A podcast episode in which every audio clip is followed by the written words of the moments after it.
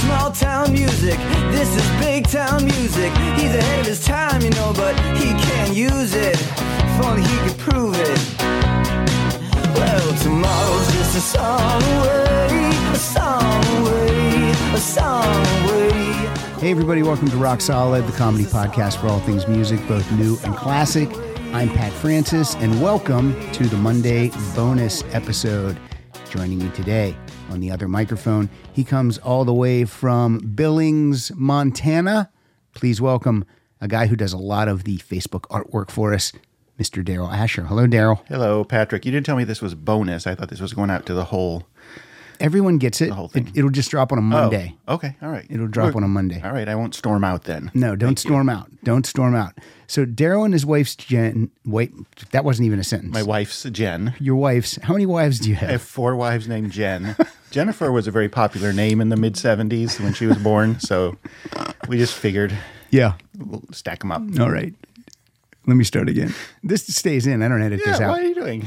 Darryl and his wife Jen have been staying here all week, and they've been having uh, quite a time. I, I think you guys have been doing a lot of fun stuff. Yeah. First of all, thank you for your hospitality. We Mm-hmm. really appreciate it. You let us uh, stay here every time we come in town, I think, so far. And he only charges $1,000 a night. That's a bargain in the Los Angeles area. We love guests. We Yeah. really do. We love people staying here. So, So everyone just show up is what he's saying. Just show up, knock on the door. Um, yeah, we had we saw the Stones Sunday night. yes, That was not why we came. that was your first night here. First night here, saw the Stones on a uh, what turned into a rock solid. Uh, what do you call it? A field trip is what I call it. field trip. I Yeah, with Mike Siegel and Tom Neuerberg was there, even though we didn't uh, Right. hook up with Tom and um, comedian uh, Mr. Uh, Gary Brightwell. Gary Brightwell was there. I, I met him for the first time. I might have met him before, but a very nice guy. And the Stones were great. Yeah. Well, they were great for you.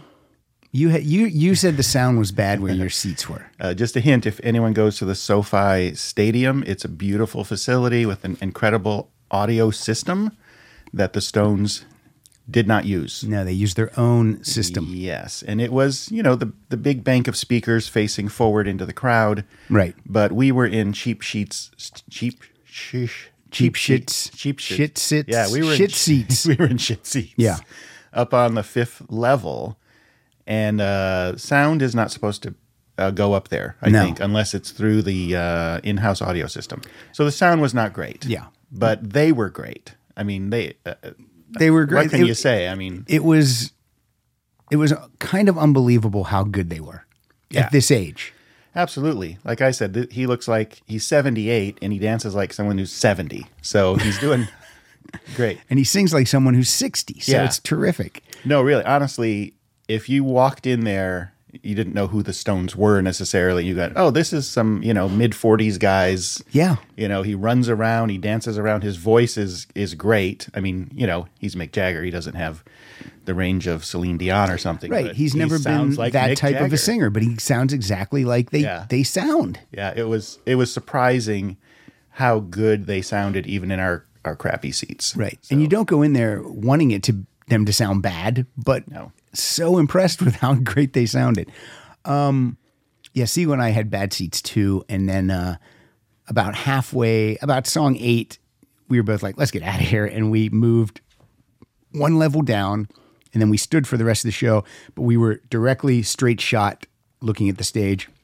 And it was a million times Well, better. your first seats were way worse than Oh our seats because our seats were at least toward you know you could see the whole Yeah. stage. You guys were off to the side. Yep. And I, yeah, and I even couldn't even see the And screens. I even I, I have a pair of these big binoculars, big field glasses, and I took those, and you know, see when I I know we were just laughing inside because we were like, this is ridiculous, this is crazy. Yeah, enjoying the show, General Patton. I know exactly. It was nuts. Um, how far away we were, but we we remedied it, and uh, and it was great. Um, then last night you went back to the SoFi complex, but you were in Yeah. the YouTube theater and you saw Bon Iver. Bon Iver, which everyone corrects me and says no, it's Bon Iver. And It's Bon Iver. No, it's Bon Iver, from what I understand. It's Bon Jovi. it's Bon Jovi. How was that? You want my review of that? Okay. If you like him slash them, it was fantastic. it's a ten. Yeah, I mean, he, they're great. The music is great. Mm-hmm.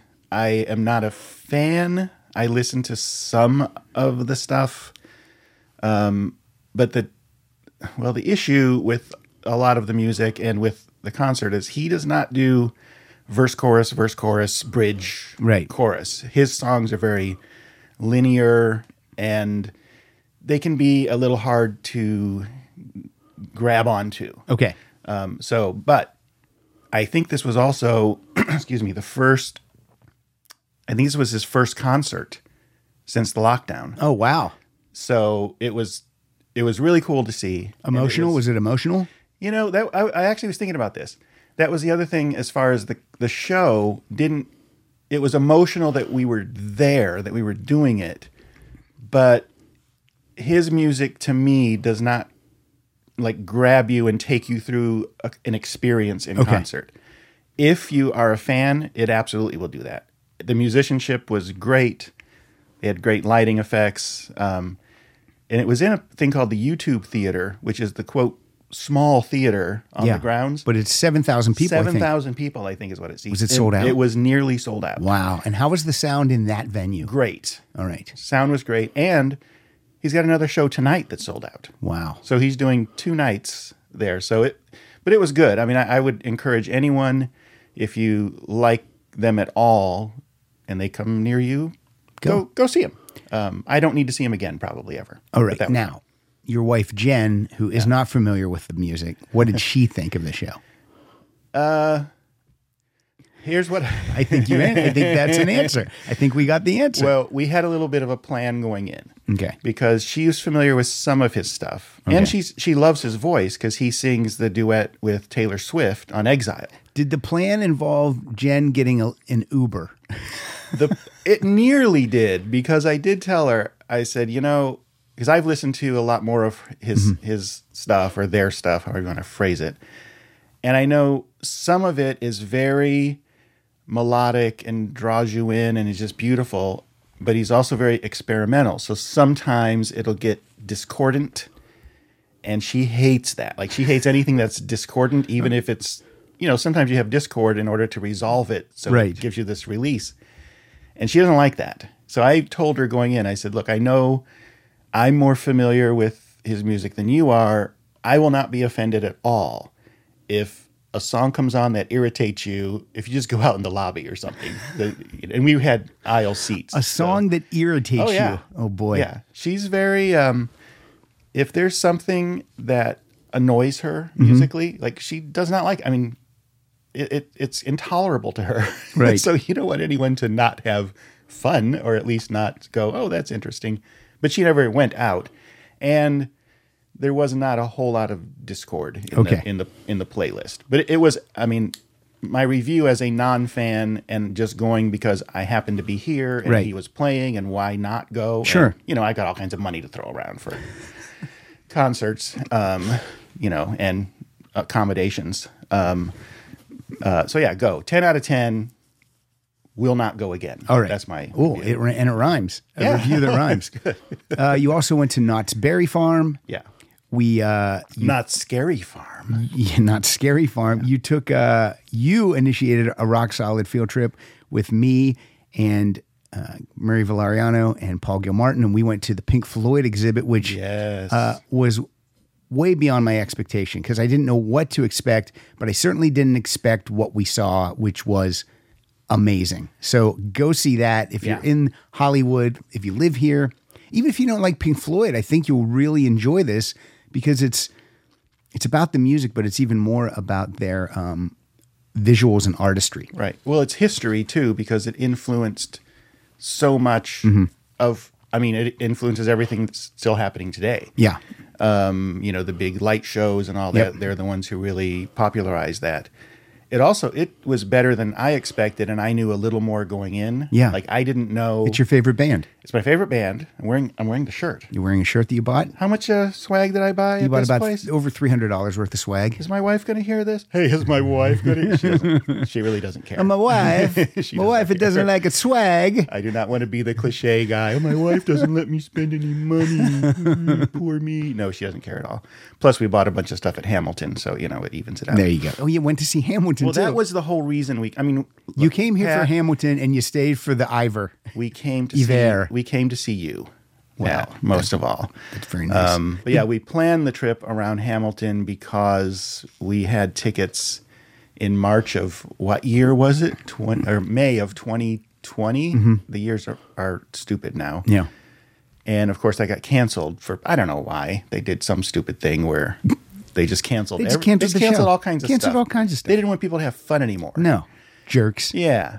So they canceled it, and then when they when it came uh, came back available, we f- figured this was a good time to go.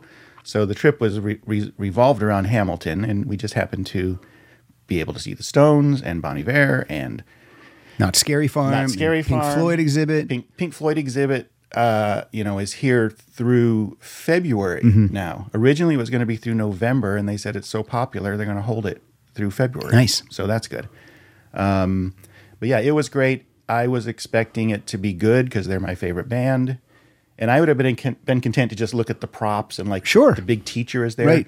But no, they give you these proximity headphones where it knows where you're standing and what video you're watching Mm-hmm. that, that where there's interviews and songs and, and history and you just can like turn to look at another screen just about and it changes It changes the audio for you. for what you're watching it was pretty cool And by the way, the audio is crystal clear. It's not fuzzy. It's Yes. not bleeding. It's not. yes They also talk about um, the album covers. Like I think the photographer of "I Wish You Were Here" or "Wish You Were Here," Yeah. he talks. You know, storm Thorgerson yes, and they talk about the the guy that's on fire on the front of that album cover. Well, you know, back then they set you on fire. They didn't. Um, There was no tricks. They set you on fire. So it's wildly entertaining.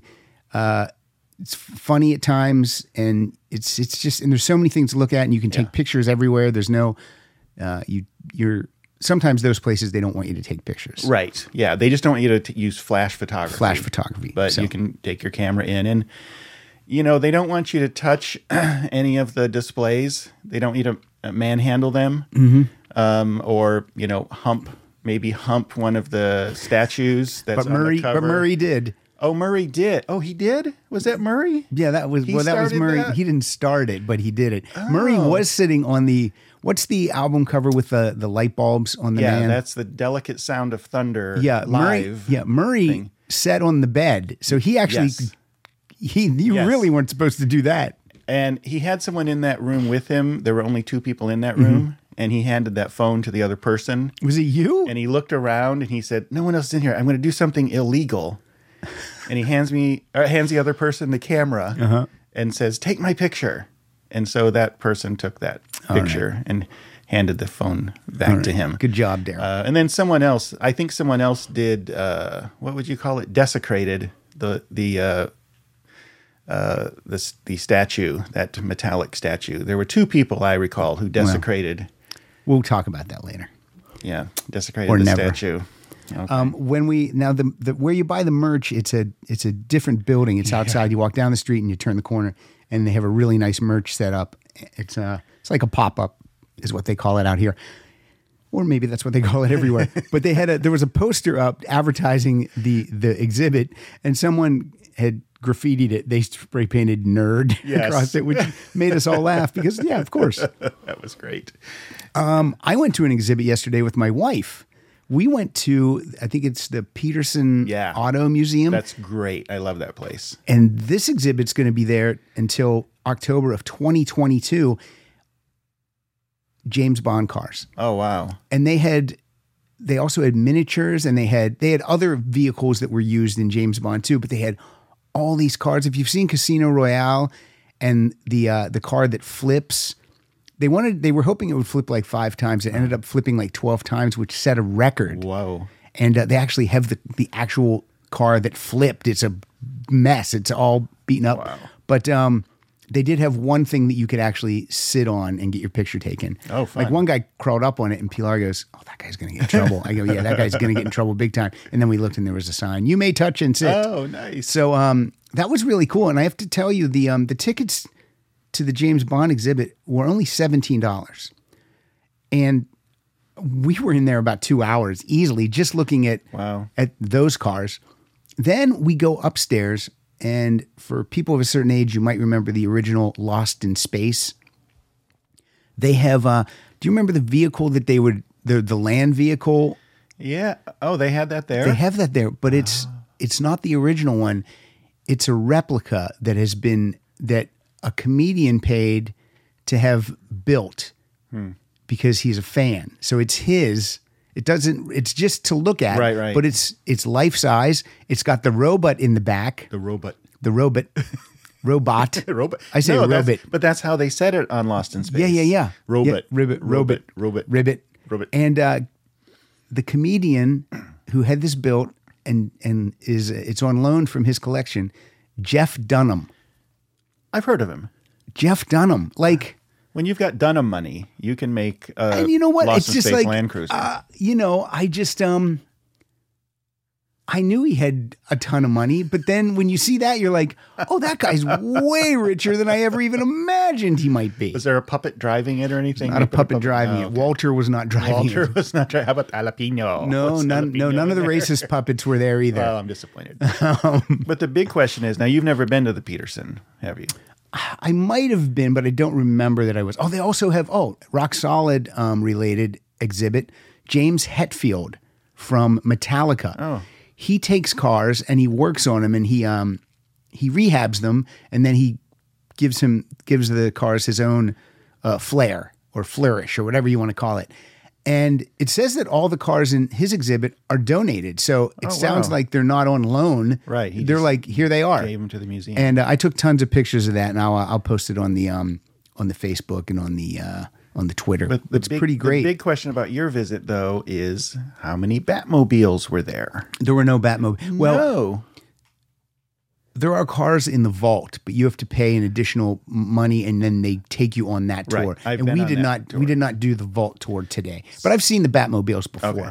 See, when we were there, um, we did the vault tour, but they had they had at least two or three Batmobiles not in the vault tour. All right. But then we did the, the vault tour in addition, um, and it was it was worth it. I mean, Yeah. it's a basement. You know, Right. It's just like you're walking around a gigantic basement, and That's the cars amazing. are not really Shined on up. display. No, they're just kind of parked really close Yeah. to each other. Where you go, oh my gosh, why? I would not be the one want to be the one who's backing that car in six inches from the other car. Where you I could, know. you know, destroy a million dollars worth of cars in Yeah. ten seconds. It was tight just parking our Prius in the parking lot, so I can't even imagine. Did they mistake it for one of the cars that was there for the exhibit? They were. They did. They there? thought it was the Monkees Mobile.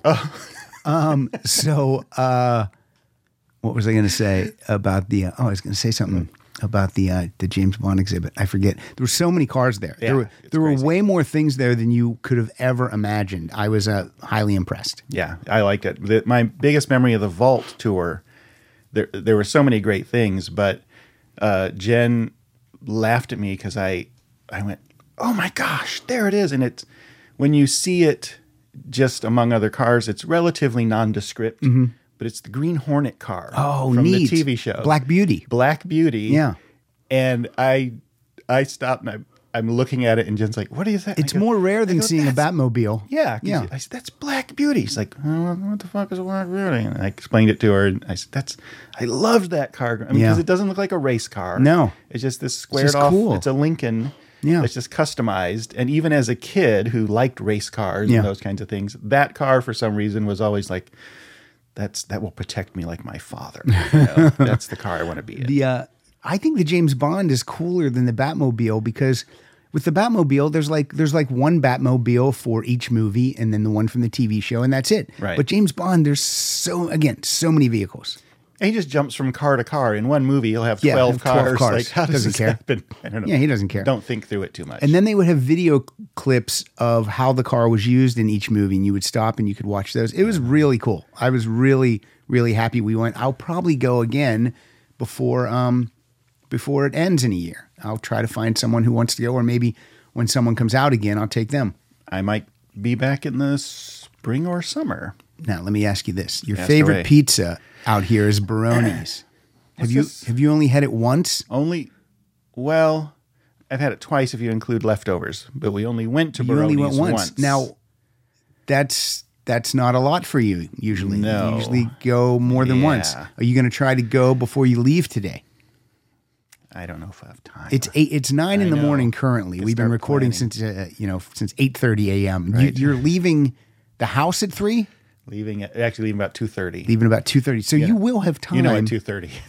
Well, yeah, you have to get, go to the dentist, and then uh, hopefully he'll fix you up, and you can have Baronis. You'll ha- you you would have time to get Baronis. I might. You could order it. I might bring it over. I might. You're, it sounds to me like you want Baronis.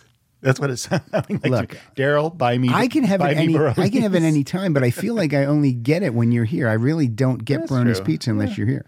Yeah, we might. I'll have to. I'll think about it. All right, let's pivot into the topic today.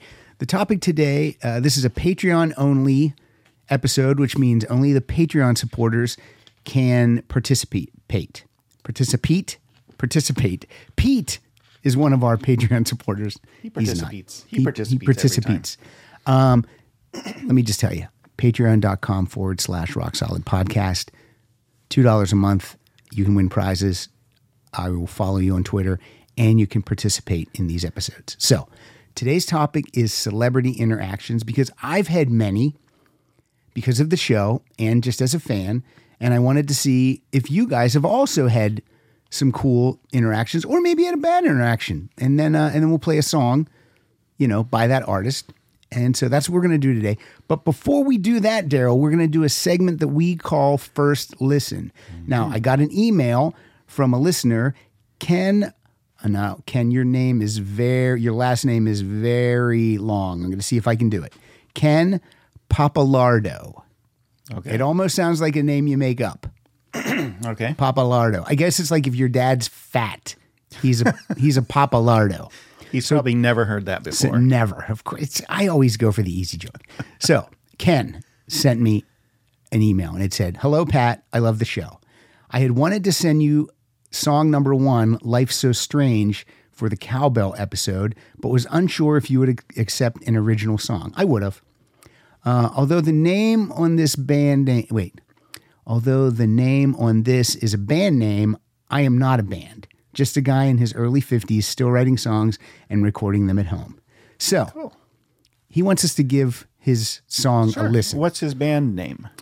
It says, Papalardo.com? let me see. Okay, it says the band is called Mount 1009. Okay. I don't know what that means. I don't. Well, he's got. It's probably personal to him. It's personal He's doing him. Mm-hmm. like a Bright Eyes thing. He's doing like a tame, tame Impala thing where he's a dude. I'm trying to actually think of a a name that Yeah. I can put stuff out under, and I can't think of one. So maybe Papalardo will be my band name. Why aren't you? Why don't you just be Baroni's fan? Maybe just Baroni. Baroni. pizza. Just Baroni. Just one word. You'd be like Mm, Cher or Madonna or Yeah. Adele. Yeah. Baroni. Yeah. Anyway, props to him for recording. There's a lot of uh, elderly gentlemen doing Yeah. that right now. Uh, his uh, album is called So Strangely. It's got six tracks, so I'm assuming call it an EP. EP. Uh, I'm going to play these tracks from Bandcamp, so you can go to uh, Bandcamp and just type in, uh, I guess, Mount 1009 or So Strangely, and you'll find it. And uh, you know, buy this thing if you like it. So, Darryl, here's the deal with right. first listen. I'm going to name all six songs, and you're going to just from the title, you're going to tell me what one you want to hear first. Then we're going to give. I'm burping. Then we're going to give. That's that we're going to give our real opinion. We're going to give our. He even give he even real s- feedback. He even says it in the email. He says, "I am aware that you will be brutally honest." Okay. That makes it sound like I'm a dick. okay, first of all, first I'm going to play the song that he was gonna that he was gonna submit. Okay. and it's called "Life's So Strange." So Okay. let's let's hear this one first.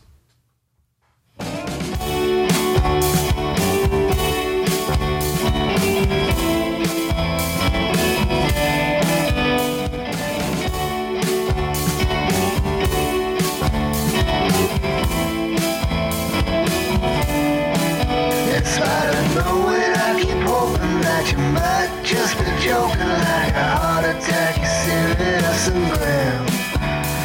Our days they may be numbered, but we still wake up and wonder if our chances good or if they're slim.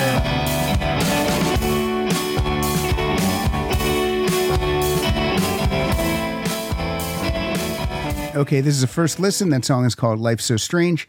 Um, I was enjoying it, except uh, I, I uh, your vocals are a little deep in the mix. I like vocals when they're a little bit more out front. Uh, they're a little buried in the mix. I don't know if that's the effect you were going for, or if that's the way it's going to sound on the next two songs we listen to. But um, yeah, I mean, 47 seconds we listened to, and um, I was okay with it. So like a good beat, easy to dance to thing from the old uh, Yeah. Bandstand. So, what did you think of that? You're a musician. You actually play music. It?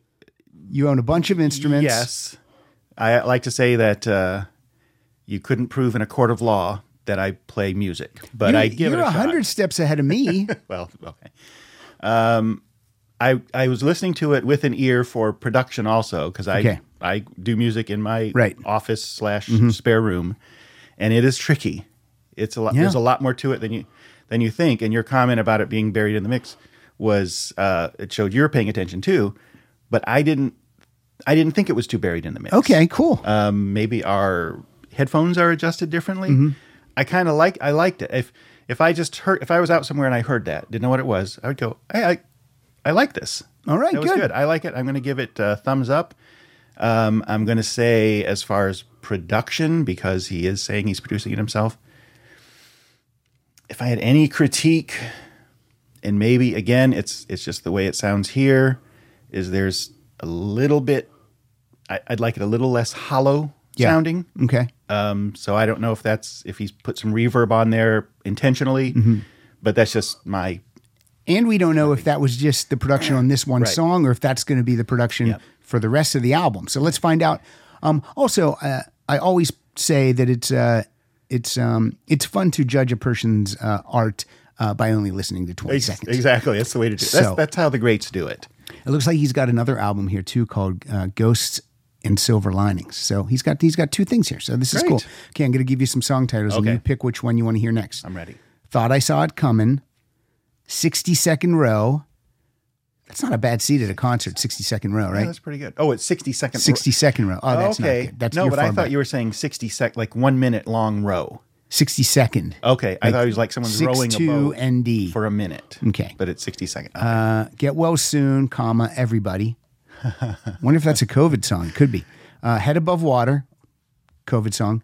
Before We Say Goodnight, COVID song. Okay, so which one do you I'm want to gonna hear? have to go 60 second row 'Cause- because for some reason in my in my head, the first thing that comes to mind is uh, "Candle in the Wind," where he talks about Like a young, young man in second row. right? No, like a, the young man in the 22nd Second row. row. Okay. says in there, and that just I don't know. I like Elton John, so I feel like I'm gonna love this song. now, lyrically, I don't know. This guy, I don't know if this guy's, um, if, if one of these songs could be his manifesto. I don't know. Well, you know, Let's find out. we'll find out. Is he is he a wacky dude? I don't know. I don't know if we play this and all of a sudden bombs go off all around the world because this is the trigger. I mean, what if this is like a fuck? This could be "fuck the police" type song. Oh, then I'm definitely in. Well, I'm talking about the band, the police. Oh, well, fuck them. Okay, here we go. 60 second row. Let's hear it. I've been waiting on this day so long. I just remembered it would soon be gone. I can't quite make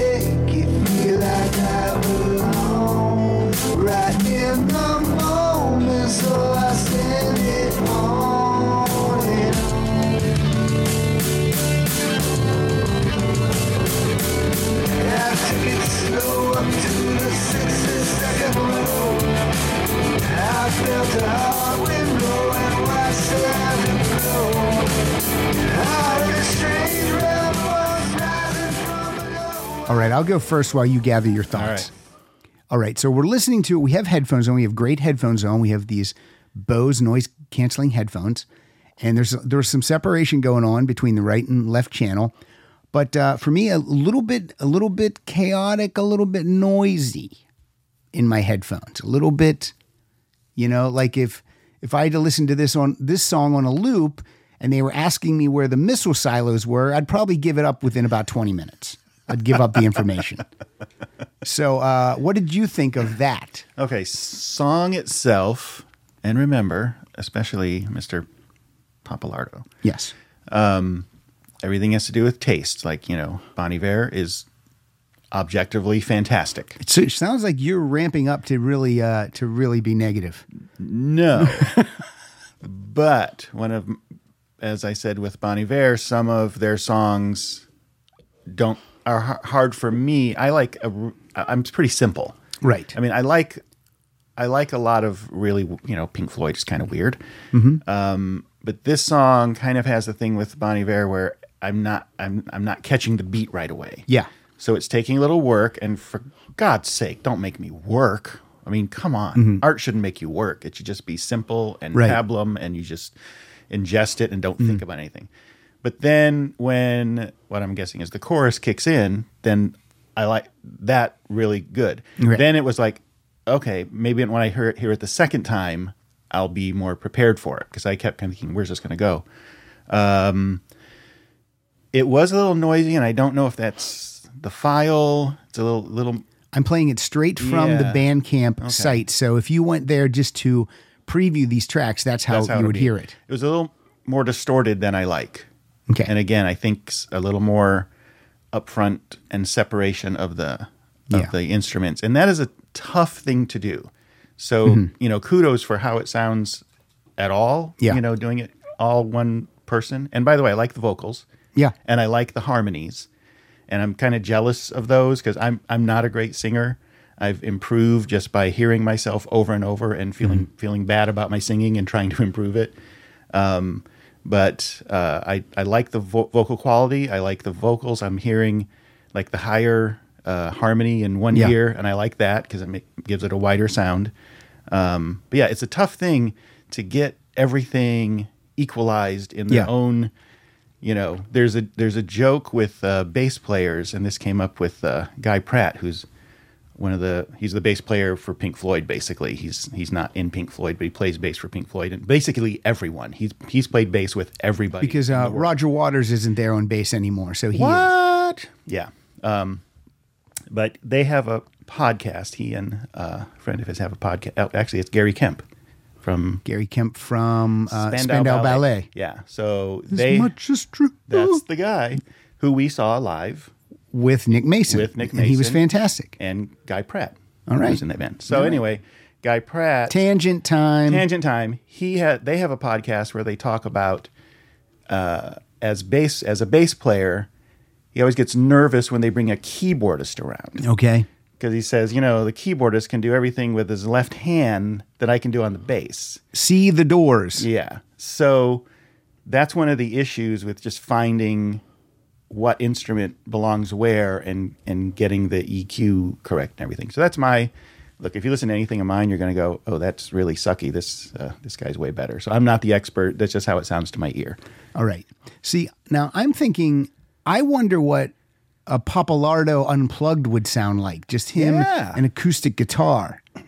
I would like to Yeah. know. Um, Because the songs are solid. yeah, The I'm just- melodies are solid. yeah, I'm just, um, yeah, I'm a little. I don't know. I'm a little, you know, Also, more cowbell. more cowbell for sure.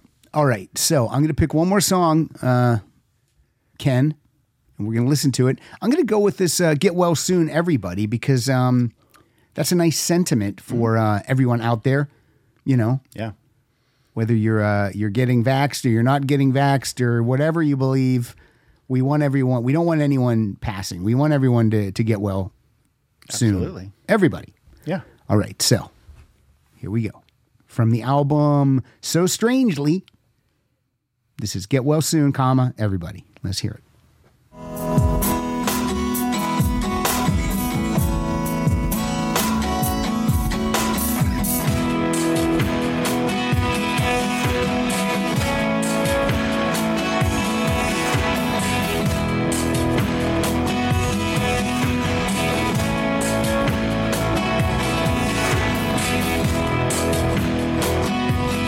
Maybe this is an instrumental.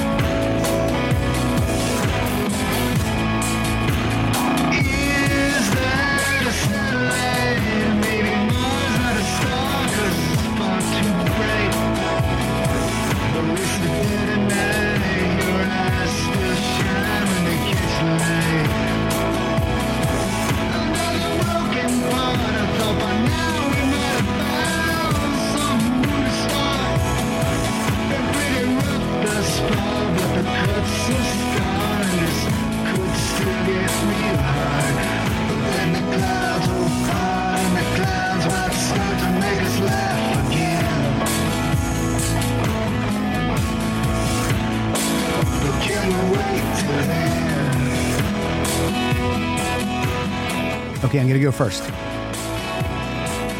Just so you have time to think. um, again, this is Mount 1009, So Strangely. The artist is uh, secretly known as Ken Papalardo. That song is Get Well Soon, comma, everybody. Ken, that song has all the elements that I enjoy. They're just not mixed to my liking. I liked the lyrics, I liked the vocal, I liked all that music up the intro up until you started to sing. And then when you started to sing, again, I just need that vocal up a little bit more and maybe a little more clear. And uh, so maybe it's a mixing issue with for me. Uh, but then look, someone else is going to hear this and it's going to tick every box for them and they're going to love it. So that's just that's just me. But uh, again, go to Bandcamp, Mount 1009. The album is So Strangely, and the other album is Ghosts and Silver Linings. So check both of those out. And now, Darryl, what did you think of Get Well Soon, comma, everybody? Well, first of all, uh, welcome to Papalardo Cast. Um, we're sponsored by Rock Solid. no, I think ex- ex- I like that song a lot. I like the vocals, I like the melody, I like the lyrics. But exactly what you said, it's a mixing thing. And again, I don't want to sound like the expert because I'm just a guy who, Right. for the last year has been struggling to figure this out. And one of the things I I know is there's mixing and there's mastering. Yes. And in the professional world, those are generally two distinct professions that someone can be a fantastic producer, like names you know that are producers, and once they get their mix done, they send it to someone to master. Right. And then things get even cleaned up more than that. Right. Those of us who are doing it in our bedroom or our extra room or whatever, we are not going to, you know, for our hobby, we're not going to send something out to uh, someone to master it and pay them to do it. So we kind of have to figure out how to do it on our own.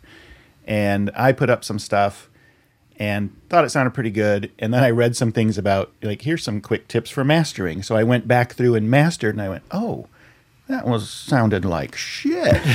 it really needed these other steps. So I would just say, yeah, I like the song.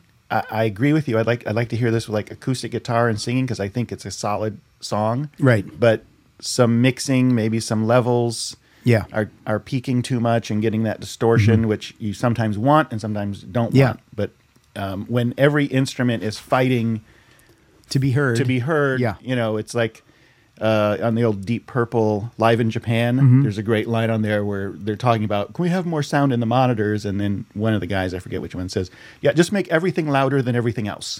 I love that line. And you can fall into that trap. Like when I've done it, like, oh, we're going to put some keyboard in here. I love the sound of this Wurlitzer organ. Yeah. I'm going to put some uh, Fender guitar on top of it. I love the sound of that. Let's crank that up, and then before you know it, everything is is fighting for a space. So it takes some discipline to go. You know, less is more Yeah. sometimes. By the So- way, Everything Louder Than Everything Else is also a Meatloaf song written by Jim Steinman. It's a great song. Yeah, based on that stage patter, I'm sure. All right, Ken. I hope we didn't. Uh, I hope we didn't disappoint, and um, keep doing what you're doing. And again, if that's the sound you're going for, then you're nailing it. And if that's the sound you, that people like, then they're going to go buy that album over at Bandcamp. I would So, be curious of the technical aspects. If you want to DM me on Twitter or something, There you go. I'd Hook up to- with Darryl on Twitter chat and um, and learn from each or other. Facebook. Can he find you on Facebook? Yeah, I'm All right. easy to find. Darryl, Uh, your picture's up at most of the post offices. absolutely. All right. Celebrity interactions is what I'm calling this. Um, I think David Letterman would call it brush with greatness, but I can't steal that. Yes, you can. So I'm going to start it with a song, and then I'm going to, and then my song will be a play out. Okay. But uh, I'm not gonna, I'm not gonna interject throughout the episode because, um, because I have, I I have, I have way too many, and they're probably things you guys have heard before. So, um, speaking of that, I will. Uh, I'm going to start off with a brand new sting that someone made for me. A guy named Dave Becker. So before I speak, we should always play this. All right. Here it is. You've probably never heard this, Darren. No. Here we go. It's coming. I can only have a seat that's got a story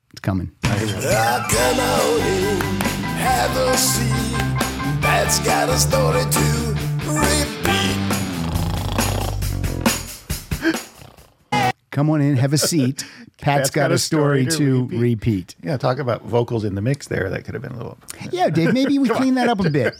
Maybe less bluesy. Maybe uh, maybe more poppy. He's a professional. Now that I heard that again, Dave, I like it. I like the sentiment. Is that a word? Yeah. I've been using it a lot. Yeah. Uh, it's a word. And maybe do that a little more poppy, Dave. I know you did it for free, but now I want it better. He'll pay you a dollar. All right, my first time, my first celebrity interaction was with my favorite band, Cheap Trick, and this would have been in 1990. I lived in Chicago, and we looked in. It had to be a paper, couldn't have been online. There was no online, and uh, they were doing an in store for their brand new album called Busted, and I think it was in. I think it was in Downers Grove. It wasn't even in Chicago proper. Like you had to drive out into one of the suburbs. So it was Downers Grove, and I went down there and waited in line. Didn't know what was going to happen. Didn't know what to expect because I had never done one of these before. Um, I had a camera with me, most likely a disposable camera, so you don't know what your pictures are going to be like. And uh, I didn't know what you could do and what not to do. So, you know, they signed my CD, they signed my. I had the uh, vinyl album, and I got a big picture taken with all the guys. Uh, you know, each individually. Uh, didn't pay much attention to what I was wearing that day. I believe I had a bandana tied around my forehead, and I had a shirt on that I could say that Linus Van Pelt would wear in the uh, in the Peanuts, and I had shorts on. I was really not thinking very much about how I should look in these pictures, but uh, the album was busted, and the single from this album, and a lot of people don't know this. In 1990, Cheap Trick had a single that went to number 12 on the Billboard Top 40 charts because it's a song that they don't play in concert anymore. And, um, you know, they don't have many top 20 songs. This one's top 12.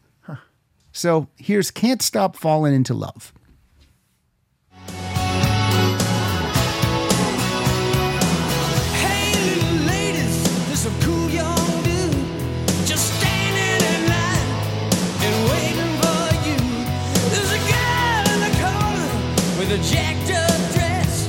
Got legs for miles, but her face looks a mess. There's always something for everyone, but love can be suicide. It's just what you've been waiting for. No, it can't be nice. Can't stop falling in love. Got a great bass line here.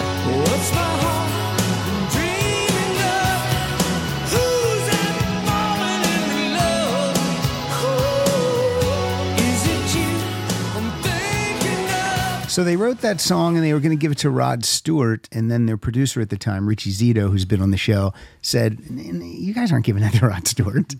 You guys are going to record this song. What year was that again? 1990.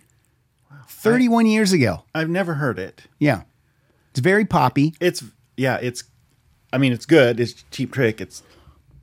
It's it does exactly what it should do. Yeah, yeah, yeah. Like it sounds like you. go, Okay, I know what that's doing. But yeah, I've never heard. Yeah, that yeah, before. yeah. That's I, weird. I love the line there's a girl in the corner with a jacked up dress. She's got legs for miles. then the next line I don't like, but her face looks a mess. That's not very nice. It- eh, her makeup was just smeared. But jacked up dress I like because it means she's got a short skirt on. And I just like Jacked the way they do that. dress. You like misogyny. We know that. I do not like misogyny. Oh, okay. Sorry, I misunderstood. I do not I like thought we were on the same. Thought we were on the same page here. Sorry. What if Edit. what if you liked misogyny? What if that was your thing? That was your go-to. You know what my hook is? You know, I love misogyny. misogyny. Love it. All right. So now I ask everyone to try to keep their intros to about 90 seconds, even though I knew that's kind of impossible when you're telling about uh, a celebrity. somebody, yeah, yeah. meeting someone. But everyone did pretty well. And, uh, you know, some of them go over, and that's okay.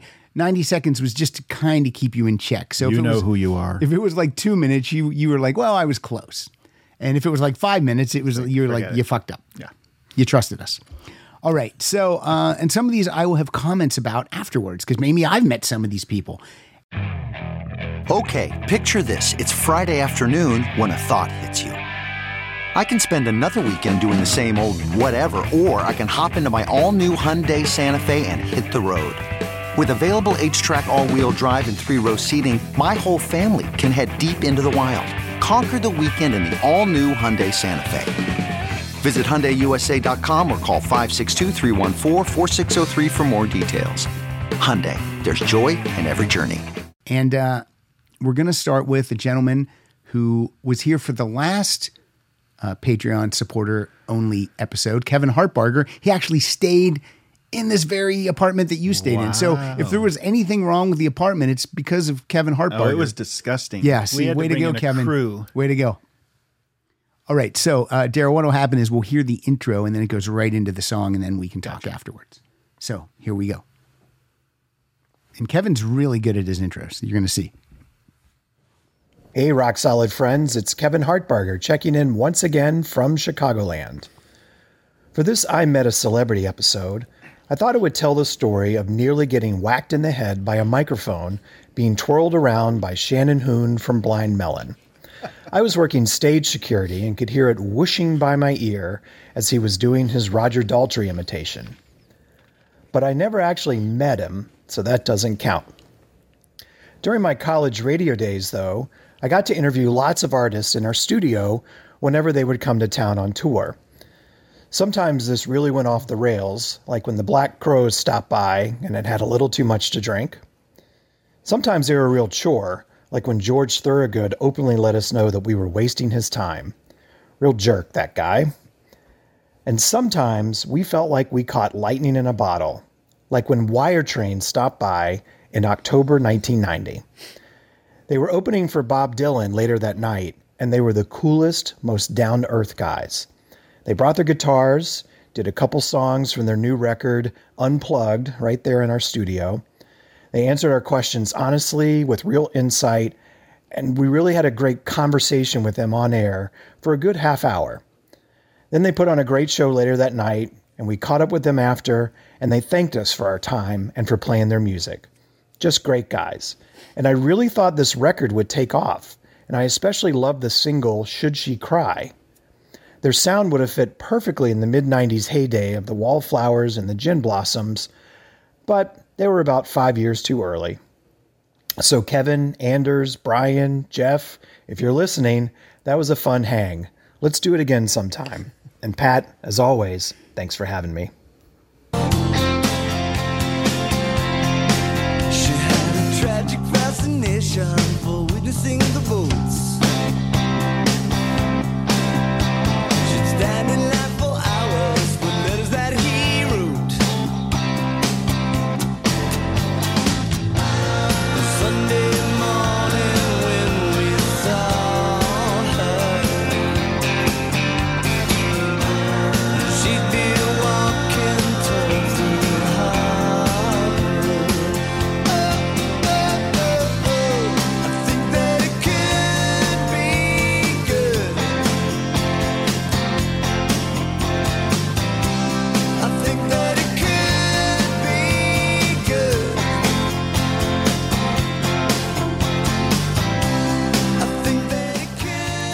Kevin, great intro, great story, great song. And now I am going to add to this story in regard to Wire Train. If you were a fan of VH1 in the uh, mid 90s, you probably saw a show called Bands Reunited. Now, let me tell you something Pat Francis and his then roommate um, were hired to come in and help create Bands Reunited. They really just had a title and they said, yeah, we just want to get like bands from the 80s and stuff that are broken up. We want to get them back together, uh, interview them, and get them to play like a one off concert. So, um, Wire Train came up because my friend at the time, it was one of his favorite bands. So they're like, oh, yeah, we should be able to, uh, you know, finagle that one for a uh, pilot presentation. So we did. We got Wire Train. We got to go interview Sheryl Crow because Jeff Trott of Wire Train uh, went on to play guitar with Sheryl Crow and co write a lot of songs with her. And um, so let me tell you this what we came up with for this show, every idea we threw out, uh, VH1 said, no, we don't like that idea. No, we don't like this. No, we don't like that. When the show went into production, they used every one of our ideas. And it fucking sucked because we were not asked to proceed with the show. They got a new host who was not as good as the host we had, and um, and I loved the show. That was what was tough. I still watch the show. I uh, I was bummed about it, but I wasn't bitter. But it was uh, it's a show that I would have liked to have worked on every season. And I think what uh, what we brought to the show would have just improved the show every year. Like some of the things they did, which drove me crazy with the pilot presentation. We show up at uh, at at um, the lead singer's house, and uh, and he opens his apartment door, and we're outside the apartment door with cameras, you know, and we and we you know get real reaction from him. Here's what we're doing. We're from VH1. Then after that, the producer says, "Okay, now we need to go inside and get a shot from inside." And I'm like, "Why?" I go, I go. People are going to know that it's staged if we have a camera inside. That's just how it's done. I'm like, let's do not it. do that. I'm like, let's not do that. Let's let's move up the stairs into his apartment and circle around in real time. But let's not cut to a camera inside his apartment. That's bullshit. They didn't like me giving them that note at all.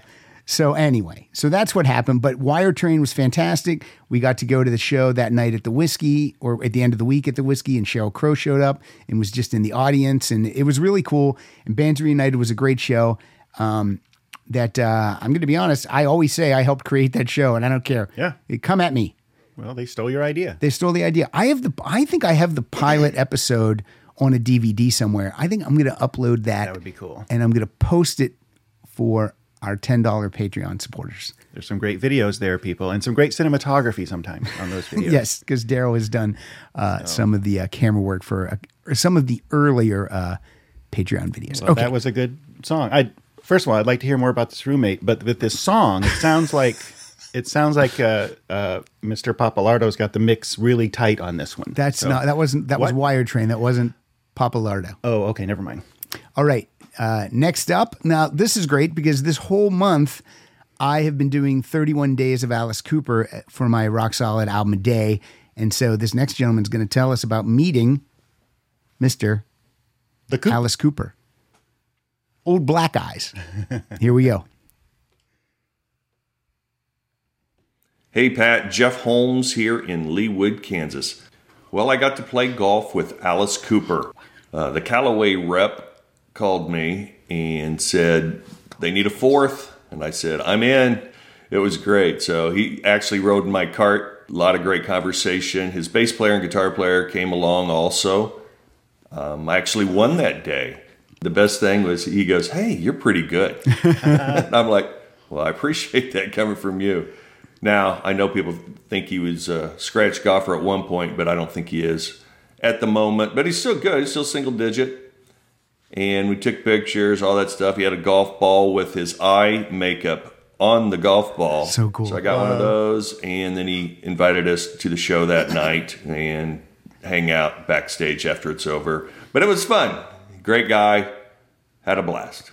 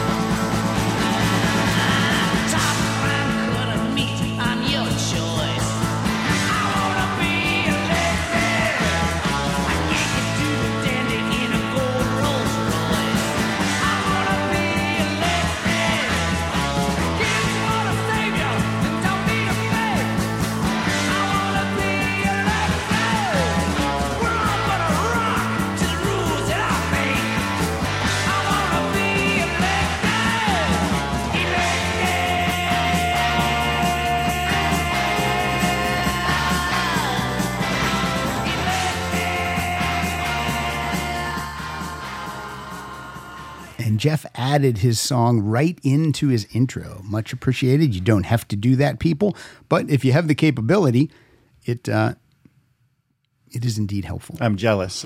I'm jealous of Jeff. well, Jeff uh, Jeff has met a ton of people. He uh, he has the uh, he has the hookups. He's met a lot of people. So, uh, and I've met Jeff in person a couple times. So, Oh, so you cool, have too. a celebrity sighting too. that's right, the- Jeff Holmes. the- I'm one degree away from Alice Cooper. That's not true. That- I've met Alice Cooper. oh, that's cool. Yeah, look at that right there. See, right? With Alice Cooper and golf, though, Yeah, that's a that's a that's a one-two punch. well, mid mid seventies, those of us of a certain age, we used to watch the Mike Douglas show, mm-hmm. And I was a huge Alice Cooper fan. Michael Douglas, Uh, of course, the actor. Yeah, right. Um, and I was so excited because Alice Cooper was going to be the co-host. He would have a co-host for the Oh, week. how cool is that? Yeah, and so I'm looking forward to this. And you know, I knew Alice Cooper was a, a character, but when you're a teenager, you kind of think, are they that person? Is he going to show up in makeup or whatever? Mm-hmm. Right. And he shows up, and he, he's just the most regular dude Yep. there was. And he started talking to Mike Douglas about, you know, his life. And this is when he was trying to get over drinking and all mm-hmm. that. And he said, I have a new addiction. It's golf.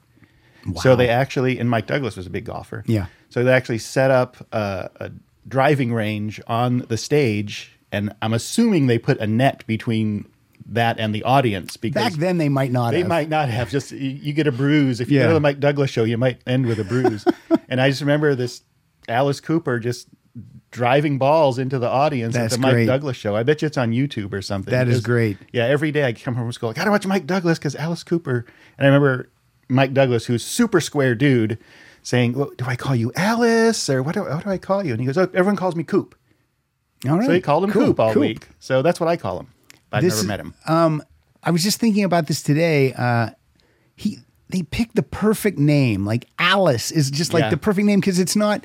Now, I, when growing up, my grandmother's sister, so my great aunt, was my aunt Alice. Yeah. But I don't know anyone that has that name. And God, you would never name your daughter Alice in 2021, would you? no I don't think so And look, if you're listening and your daughter's Alice, God bless you you made a mistake. Well, they deliberately picked it because it Alice. was, you know, all American name. They Yeah, but it's pick- such a name that no one has. not now. But I had Alice friends, you know, schoolmates in the '60s and '70s. You knew girls named Alice? yeah, all the young think girls love knew an Alice. All right, coming up next. This story, I love this story. I mean, I love all these stories, but this one, um, this one I thought was was really cool. I don't know why. It just hit me at the right moment when I put this episode together today at 6 a.m. Because we're recording very early. Okay, here we go. Hey, Pat, and all the rock solid listeners. This is Mike Markle from the suburbs of Philadelphia, and here's my celebrity story. Okay, it was spring of 1989. I was sitting in the Philadelphia International Airport waiting to board my plane, and I, I looked over and I, I saw these four guys with long hair speaking with British accents, and I thought, these guys got to be in a rock and roll band. And I looked closer, and sure enough, it was Mike Rutherford from Genesis, but he was with his band, his side band, uh, Mike and the Mechanics.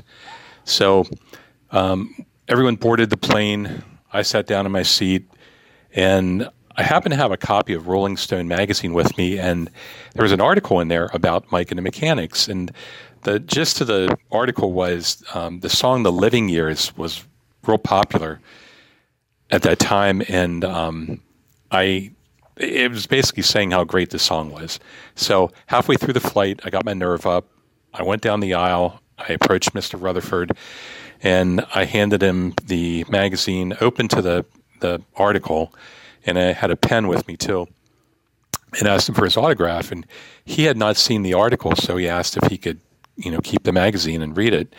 So I said, sure. So uh, after the flight landed, I got out and I was waiting for Mr. Rutherford. It was kind of surreal that, you know, I was waiting for Mike Rutherford to find me, but uh, he found me and he gave me back the magazine and the pen. And here, every member of the band had signed it. So, Living Years, that's my song, that's my story. So Take care. Stay safe, everybody. That was a great story. Every generation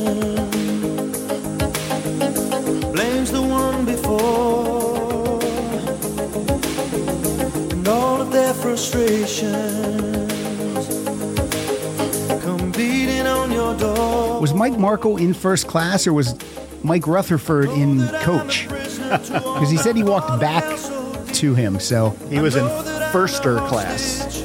All his hopes and let me know where you guys were at on the plane, Mike Markle. Please do.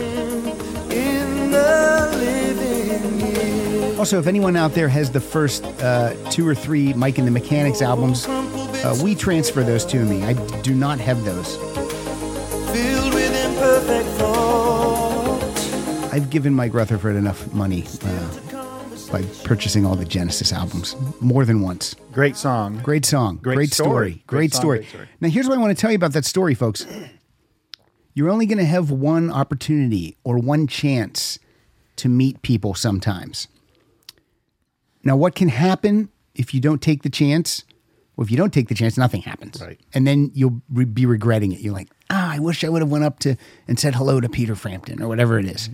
Um, chances are the interaction is going to be good because these people got into the business to be a celebrity, to make music, to meet girls or meet guys, and to be Adored. adored and well known and, and to be recognized. They really did.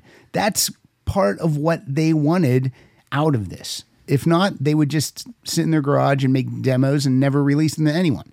So, what I'm saying is if you see someone and the opportunity arises, you should take the chance because for the most part, you're going to have a good interaction and it's you're going to have a story to tell. And look, it's going to be fun for you. It's probably going to be fun for that person too. So, Are you saying don't throw away your shot? don't throw away your that what you're shot. Look, don't walk up to the urinal and say, "Hey, man, you're Billy Idol." Don't do that. Don't be a jerk. That jumped in my head because I was uh, when I first started to date Pilar. We went to. Uh, she was working uh, for uh, for DreamWorks, so we got to go to a pre-screening of uh, Jurassic Park Two: The Lost World at Universal, and there were uh, tons of celebrities there. And at one point, I had to go to the men's room, and when I went in the men's room, Billy Idol was at the urinal, uh, and he was with his son, who was probably I don't know eight, nine, or ten at the time, and uh, I didn't talk to him because it was not the right time. But I was like, "That's fucking Billy Idol." But you talk to his son. Say, hey, bud. no, that would hey, be little boy. Oh. That would be creepy. Uh, and I told that kid, I said, misogyny's good. I just wanted to pass that along at a young age and uh, and influence him a little bit. But, As your father has demonstrated for you. all right, coming up next. A couple weeks ago, uh, well, when Kevin Hartbarger was here and we uh, did the last uh, Patreon supporter episode, um, I made a joke that this gentleman was drunk during his intro. And I did my Barney Gumble impression when I would uh, talk about this gentleman for the rest of the episode. The gentleman is Michael Bagford. And do you want to hear my. Do you watch The Simpsons? Y- y- yes. Okay, let me know. Let me see I what have, you think. I have watched The Simpsons. See what you think of I'm my gonna close- impression. Close, my eyes. Do you know who Barney Gumble is? I is? do. I'm going to close my eyes. Okay. Uh, no, I'm, I'm going to know once you. s- Hey, everybody, this is Michael Bagford. Okay, stop with the recording. Go ahead and do it. No, that was me. Whoa, what? Well, unbelievable, Your lips right? weren't even moving. So, um, That was really good. so I think Michael was a little upset about that. We've hashed it out. Everything's fine now. Oh, good. So let's hear uh, what Michael has to say about his uh, celebrity interaction. Mikey Bags. M bags, also sometimes jag bag. Here we go. Hey, this is Mike Bagford. Hey! Uh, this is kind of at the last minute. I'm still, I'm just getting over the hangover from my last uh, recorded intro for the last Patreon episode. Anyway, um, my celebrity encounter is that I did a meet and greet with the band UFO. Uh, this was kind of like a last minute thing when I was at the concert. They had this package where you can meet and greet the band after the concert. So I decided to go with that. Really enjoyed the concert. And then about an hour after the concert was over, uh, me and a group of people met the band UFO. And they were really cool to meet. Um, I talked with Vinnie Moore since he comes from Ohio like I do. So we talked a little bit about the Cincinnati Reds.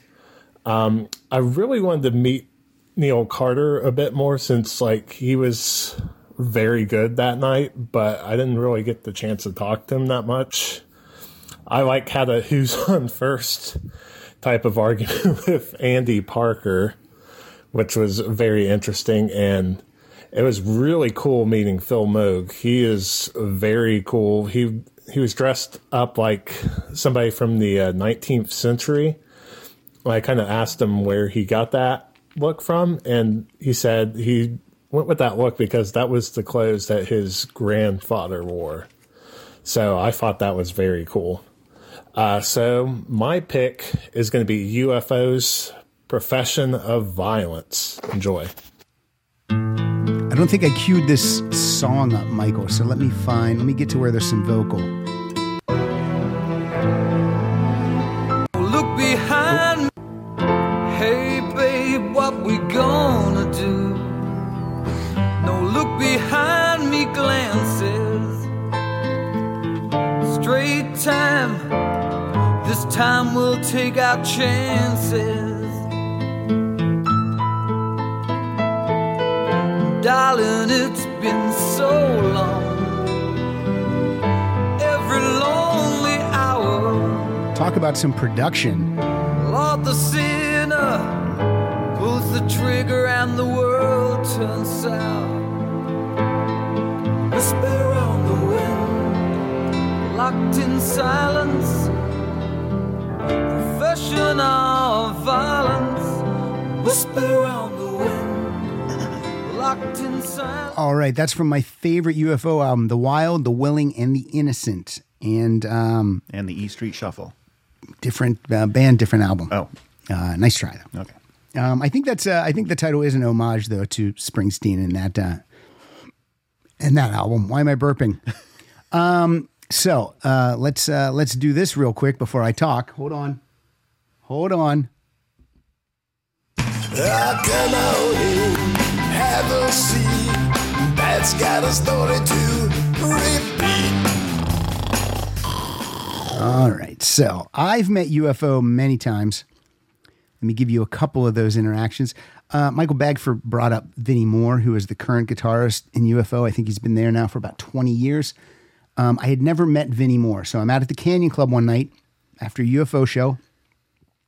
And uh, you could, this wasn't a meet and greet that you paid for. You just go like kind of in the back room of the Canyon Club and they would come out. They would come out and chat with you. And um, so, you know, I'm getting some signatures and, and Phil Mogg came out and he's, um, he's signing and he says to me, he goes, is there anyone else you'd like to meet? And I said, well, I've, I've never met Vinnie Moore. And he said, ah, Vinnie. And he goes in the door and he goes, Vinnie. And then like five seconds later, Vinnie Moore came out and, uh, and signed my stuff. They're always nice, always accommodating, and uh, just a great, a great bunch of guys. Live, still great, and in person, wonderful. Uh, another time I met them was at the Key Club in Hollywood. I was with Mike Schmidt, and we're waiting behind the building, and, and there's a drunk guy there just talking our ear off, and we couldn't wait to get away from that guy. Um, and eventually, I did get away because I said, Mike, I'm going to go see, I'm going to go walk directly behind the building and see if there's anything happening. So I walk behind the building, and the door is open like a crack. So I open it up Of course you did. and I walk in. And the the key club is like on a hill, so uh, the back of it's at the top of the hill. So when you walk in this door, there's stairs leading down. So I'm like, well, I'm just gonna walk down the stairs. So I, I walk down a flight, and I can hear a din of a lot of people. So I walk down another flight, and then some more. And as I get down to the bottom, it's right outside the band's green room and they're just having there's just a bunch of people in there family friends whatever and i i'm like well i'm this far i can see everyone i'm just going in i'm just gonna walk in so i walk in and uh, andy parker the drummer sees me and he goes hey and I go, hello. And he's like, how have you been? I go, good. He goes, yeah, I haven't seen you in a while. And I go, we've, we've never met. And he said, and he said, come on. I'm like, seriously, we've never met. And he was, he was adamant that we met. So, uh, okay. All right. All right. So he signed my album uh, for me. And then his daughters are there. They're like teenagers or in their 20s. And he calls them over. He goes, Hey, look at your, the old man on the album cover. Cause he's really young on the album cover. He's, he's a little heavier now, but so he's re- got a full head of hair and, and he's thin on the album cover. And his daughters just thought it was great. They're like, Look how cute you were, dad. And he's like, uh, Who else are you here to see? I'm like, Well, I don't know. Who else is here? He's like, Well, Phil's over there and Paul's over there. So I go over to Paul Chapman, the rhythm guitarist and keyboard player, and um, and he's signing my album. And I said, uh, I said the first time I saw you guys was in uh, Pittsburgh Civic Arena opening for Cheap Trick on the Wild, the Willing, and the uh, Innocent and the Innocent tour. Now he's not on that album, but I didn't. I forgot that at the time, and he and he goes, "I remember that tour." And after the fact, I was like, mm, "Do you remember it because you weren't part of the band, or?" He remembers So- you too. So yeah, he you know. remembers me also.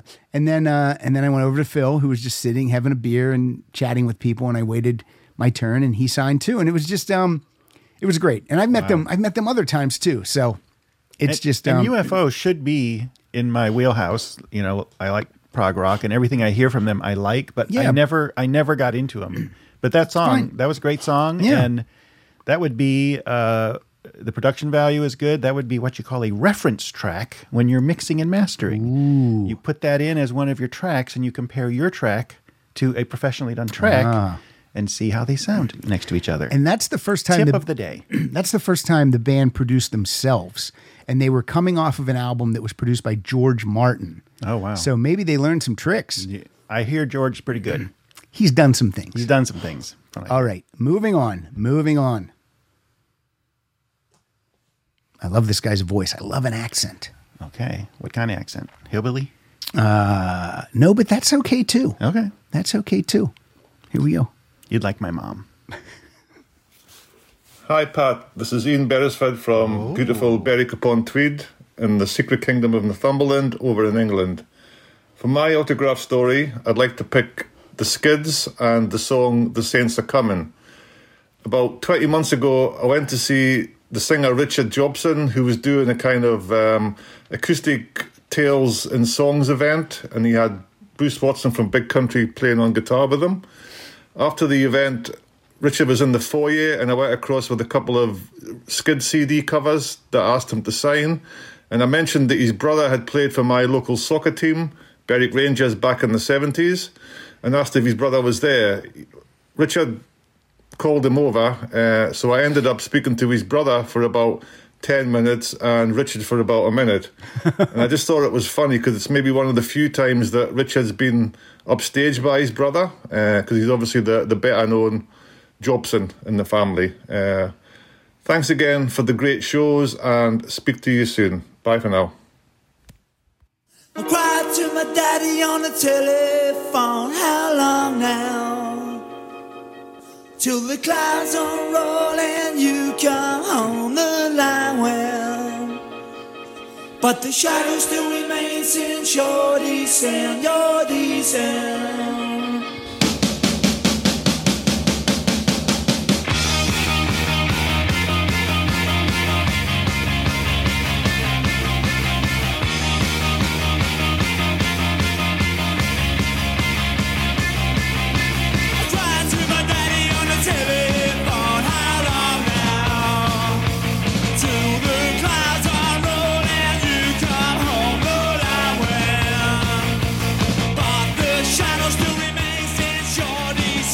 Song is Saints Are Coming by the Skids. I don't know that band, but that song sounded great to my ears. Almost as good as the voice. That yeah, by Ian Beresford. So good. I've Um, heard of the Skids, but I don't. I don't yeah, remember I think I've heard of the music. Skids too. It sounds like pub rock to me. Can I label it? I'm going to label it pub rock. All right. At least that song. Consider it labeled. All right. Speaking of accents, Ooh. I think we might have another one. Here we go. Hello, Pat, and to all the rock solid listeners tuning in around the world. This is Steve Perry from the beautiful Blue Mountains over in Sydney, Australia. Back in 2019, in the good old days when we were allowed to travel, I went to visit my brother who lives in England on the Wirral, which is across the Mersey from Liverpool. And as we were both lifelong Beatle fans, we thought we would go to do International Beatle Week together. Seven days of Beatle geekery. Fantastic. Um, one of the guest speakers there was Alan White, who, of course, these days is drummer for Yes. But his connection to the Beatles is that he played drums in the Plastic Ono band on the Instant Karma single and on the live Peace in Toronto concert and subsequent album as well. And after his talk, we got to meet him. He did a signing thing at the desk and had a little chat. Told him that uh, I thought his drumming on the song was great and it really stood out and made the song what it is. And he thanked me for that, shook my hand, signed an autograph for me, and we went our separate ways. So here is John Lennon and the Plastic Ono Band, and Alan White on drums with Instant Karma.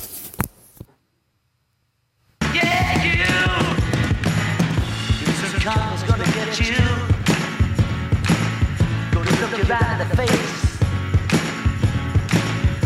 Better get yourself together, darling. Join the human race. How in the world you gonna see? Laughing at fools like me. Who on earth do you think you are? A superstar? Well, right you are. Where we all shine on. Now, I don't think that I knew Alan White played drums on that song. I think I just learned that today from Steve Perry.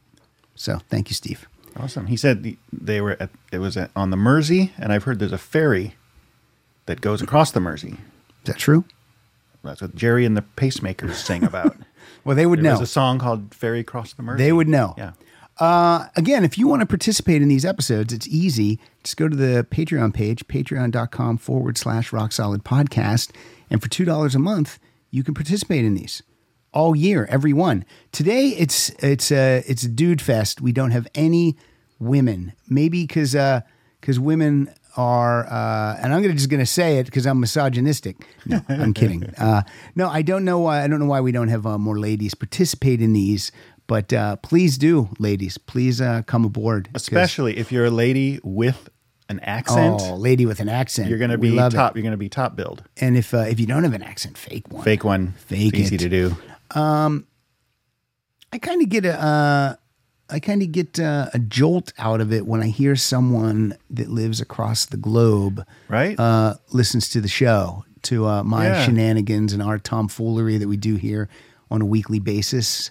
And uh, and I appreciate it. I appreciate it. And I never, um, I don't think about it when I'm recording the episode. I'm just recording it when I record. Like today, Darryl, you're the audience. Maybe I make you laugh once or twice, and if you laugh, I feel that maybe someone listening will laugh, or or maybe maybe there's no laughs in an episode. What That's about- okay too. You can't hear the eye rolls though. The eye rolls we cannot hear, but maybe we should start m- miking your eyes. Maybe we could get a couple of Shure microphones and attach them to some goggles that you wear. And I'm actually not laughing as much as I would if I were listening, probably because it's it's distracting sometimes. Well, you've I'm also trying to be off mic. You've uh, you've also been uh, we've also been hanging out for a week, and you're sick of it. kind of tired of it.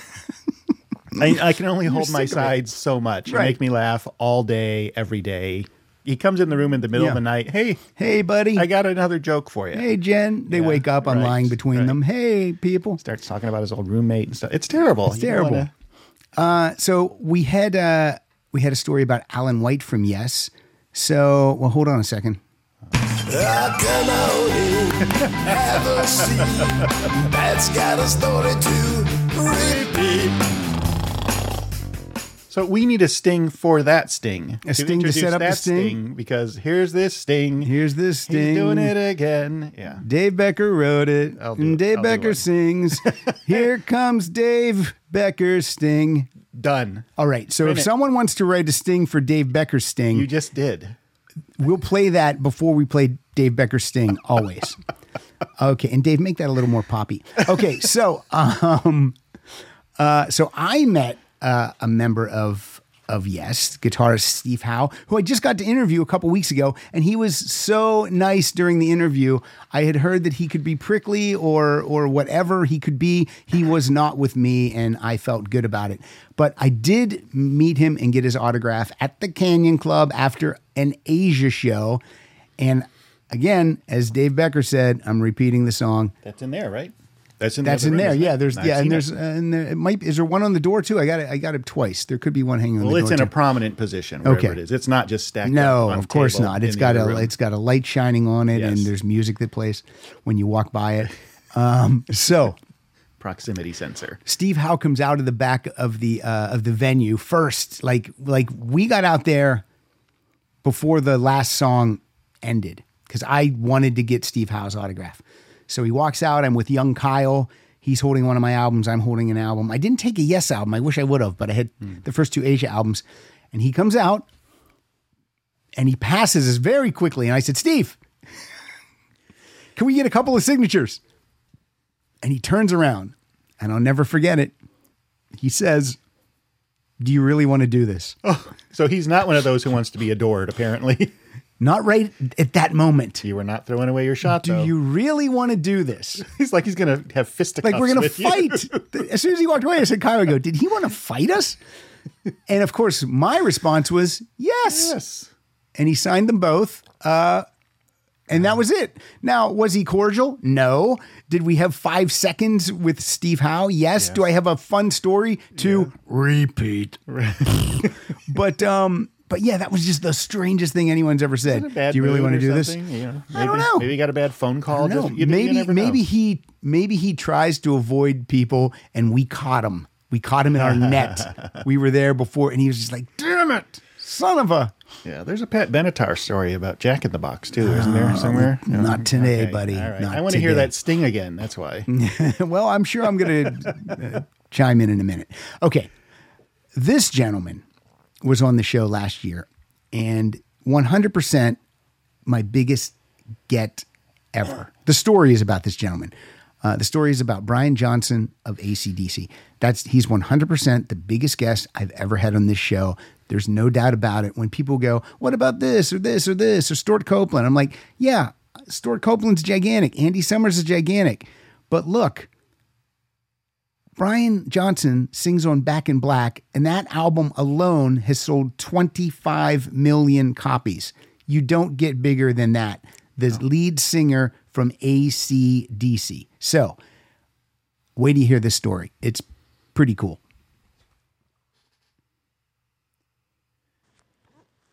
G'day, Pat.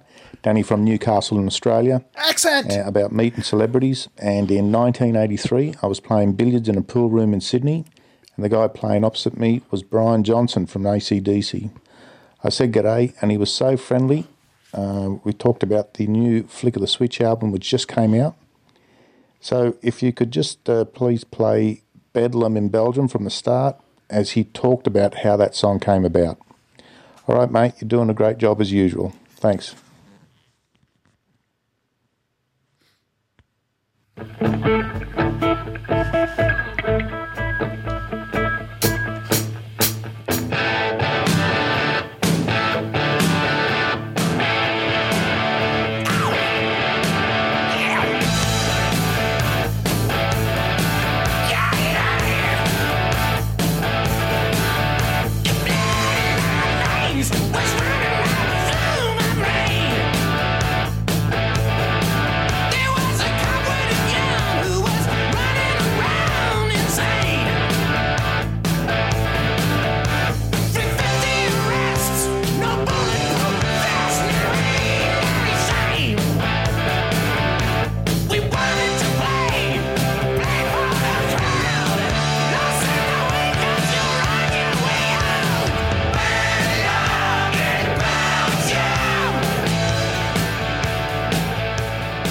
ACDC from Flick of the Switch. Look, that's an album that doesn't get enough love.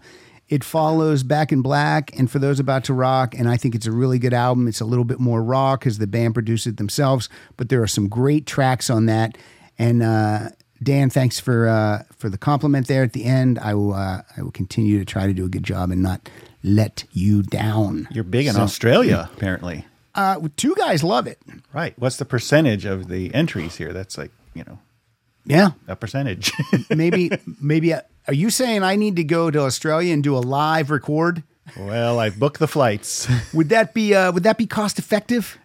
No. Maybe I started GoFundMe and then I uh, and I fly down there. Have you ever done anything because it was cost effective? I haven't. No, neither. No. So All right, this next gentleman, he, I call him an American hero. He's a retired fireman. He's my good friend. He's such a good friend. I snubbed him at the Rolling Stones concert last week Oh, and good. didn't uh, didn't uh, find him and hook up with him. And uh, and I offered him the apartment, and he said great. And then I had to call in and go, oh, I forgot Darryl's going to be here. So my, he's like, my better friend. yeah. So I um yeah. So uh, I let Tom Newberg down uh, many times last sorry, week. Tom. but uh, he's got an excellent story, and uh, it has to do with uh, with his son winning an MTV concert. Not not a concert. His Contest. son, yes. Contest and concert are very close to each other. His son winning, his son Ryan, who's also a fireman and will soon be an American hero. Oh. Um, winning an MTV contest. Okay, that's it. All right. I talked too much. I said too much already. Tommy Norris. Hello, Pat. Hello, Rock Solid family. Tom Nurberg, your pal from NorCal, chiming in on the Patreon episode for Celebrity Encounters. My celebrity encounter was a little bit more than just an encounter, as I got to spend about 15 days with Lenny Kravitz out on the road. Uh, my son won a contest, took me along as a guest. It's a long story, but we got to spend two weeks traveling the country with Lenny Kravitz. I think in those 15 days, we saw nine different shows, hung out with Lenny on his tour bus, hung out with him backstage, went to dinner with him like three times. And uh, I'll tell you what, he was one heck of a guy. I went into it not being all that big of a fan of his. My son loved him. And uh, told my son, hey, don't expect much. Yeah. But I'll tell you what, Lenny was awesome. Great dude. So, um, how about we play a deeper cut of his? It's a song called Dirty White Boots. Great song. Off the album Strut. Drop it in at about 20 seconds, and this is a kick ass treadmill tune. Thanks, guys. Bye.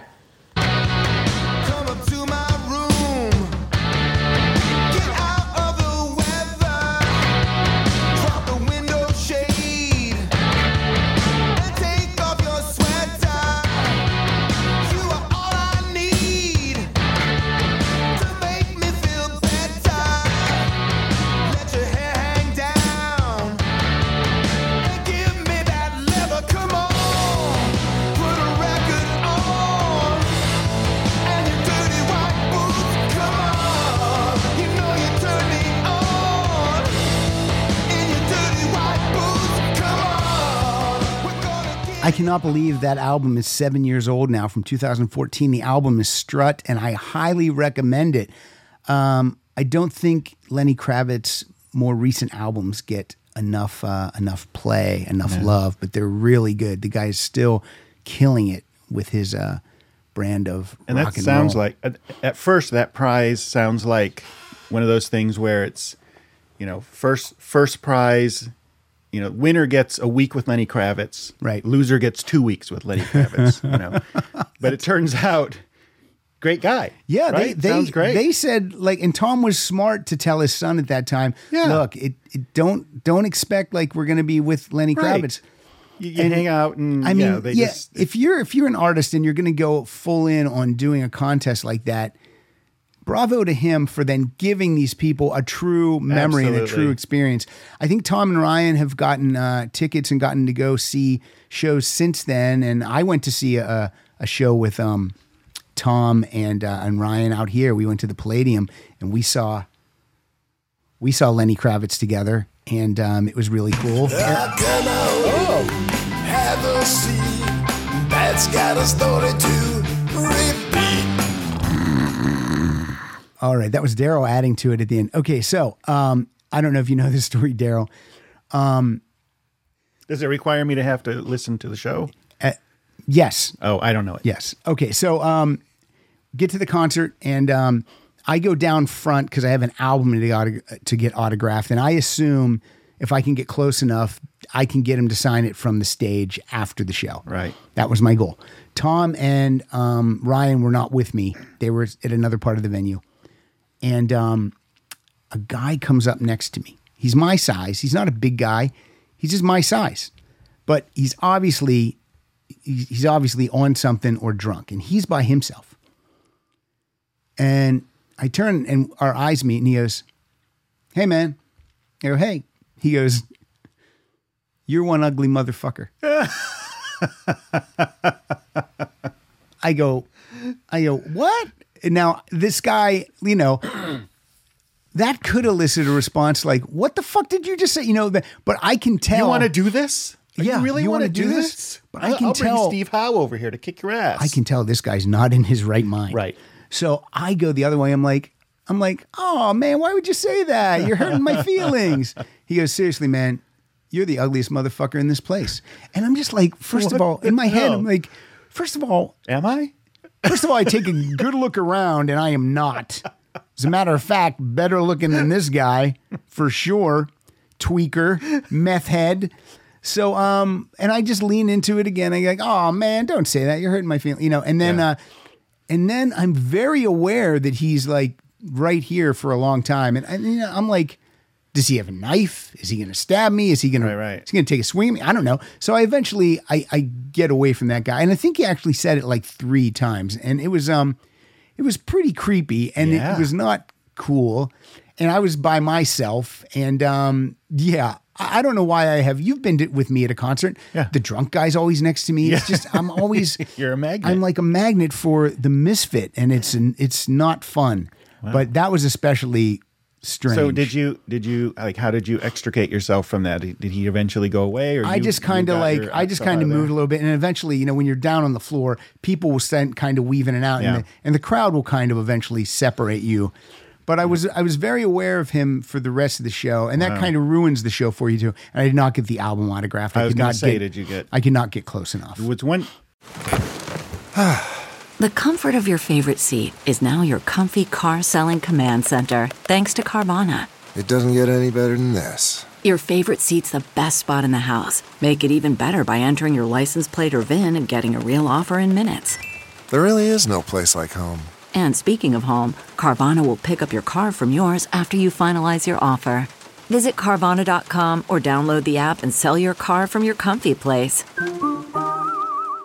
The album autographing from the stage thing, um, I saw Elton John in, I think it was '99. It was like right pretty soon after Princess Uh-huh, Diana died yeah. and all that. And I saw him at the Fargo Dome. Are you talking about the English Rose? Uh, Elton John. Yeah. Goodbye, We said English goodbye to Rose. the England's Rose. I think is what it was. Goodbye, England. Um, yeah, he was my first concert I ever went to was Elton John in 1974, and I saw him again in '99 at the Fargo Dome. And what was really cool, I'm sure he sounded exactly the same, right? he sounded really good. He but did. you know, he had that uh, you know, vo- know. vocal surgery, I know, which I'm- put I'm things joking. Put things weight. He lost the falsetto. Yeah. But what was really cool is between every song, he would get up from his piano. And he would w- walk along the front of the stage. He'd wave and blow kisses to as Yeah, because that's what he, does. could. That's what he does. Yeah. And he would sign autographs. That's nice. Between every song, he's reaching down and taking people's albums and That's great. programs and he's signing them and he's waving. And like no one was in a hurry, like, oh, rush and get to the next song. He would drink his Diet Coke and then sit down and do another And do it. song. And Excellent. It was I was really impressed with it. It was really cool to see. And I didn't see you down there, so you No, must not have no. been in Fargo that Well, you must not have been looking for the ugliest motherfucker in the room. All right, here we go. Next one. We only got a couple more. Hello, Pat and Rock Solid listeners. This is Jeff in Rhode Island bringing you a story from 1984. Let me set the scene. I'm a 13 year old music obsessed guitar playing record store clerk. My mom lands an entry level job at the largest concert promoter in town, and for the first time in my life, I find myself backstage at a concert. Excellent. It's Huey Lewis and the News. I meet Huey. Nicest guy you'll ever meet, exactly what you would expect. Guys, I swear to you, he's wearing the red suit, the black t shirt, and the Ray Bans like he stepped off the TV screen from the I Want a New Drug music video. But I'm not going to play you that song today. Instead, I'm going to play you a song from the opening act, a 29 year old Texas guitar player whose second album had just been released. I watched his entire set standing right there on the side of the stage, maybe 10 feet away. Stevie Ray Vaughan proceeds to burn down the concert arena one guitar lick at a time. He was incredible, and as a teenage guitar player, I could not have had a better seat. Now, Stevie famously liked to drink in those days, and he was carrying a fifth of whiskey when he staggered off stage and promptly fell on top of me. So here I am, this 13 year old kid, I'm holding up Stevie Ray Vaughan. He's a happy drunk. We chat for a few minutes, I get an autograph. He gives me a guitar pick and a big hug before he ambles off. I saw him in concert one more time in 1990, just before he passed away tragically, but I'll never forget our close encounter backstage. It's hard to pick one track from Stevie Ray Vaughan, but I'm going to go with the opening number from Couldn't Stand the Weather, Scuttle Buttin', which really showcases his incredible energy, passion, and talent. Rock solid, this is Stevie Ray Vaughan.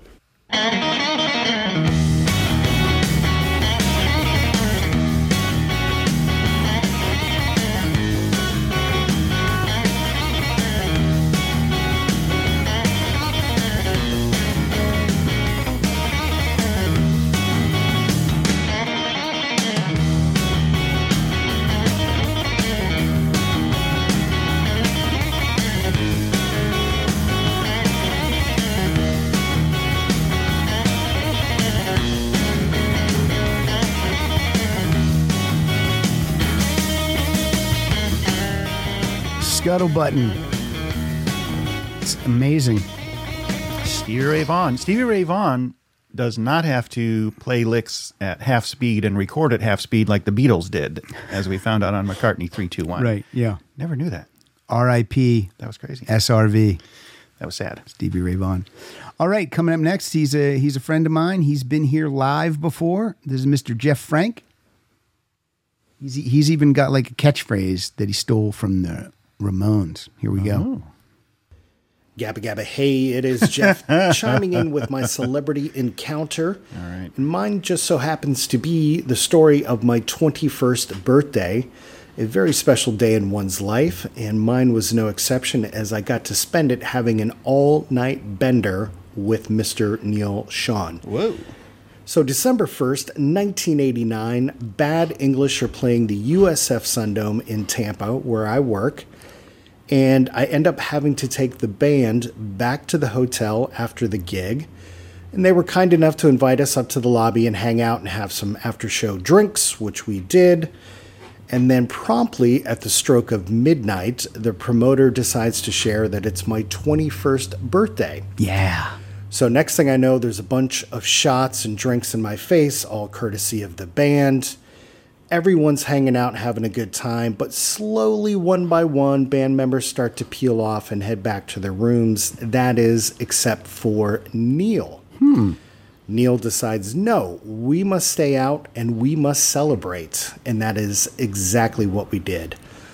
Went bar to bar, club to club. Uh, we finally ended up after hours at the infamous Mons Venus in Tampa, Strip club. Where Neal made a bunch of new friends and Strippers. was kind enough to float us some cash so that we could make some new friends. Lap dances. So we finally close the place down. We end up next door at Denny's with all our new Hookers. friends having breakfast. And the way the night ends is that the day before my birthday happened to be my girlfriend's birthday.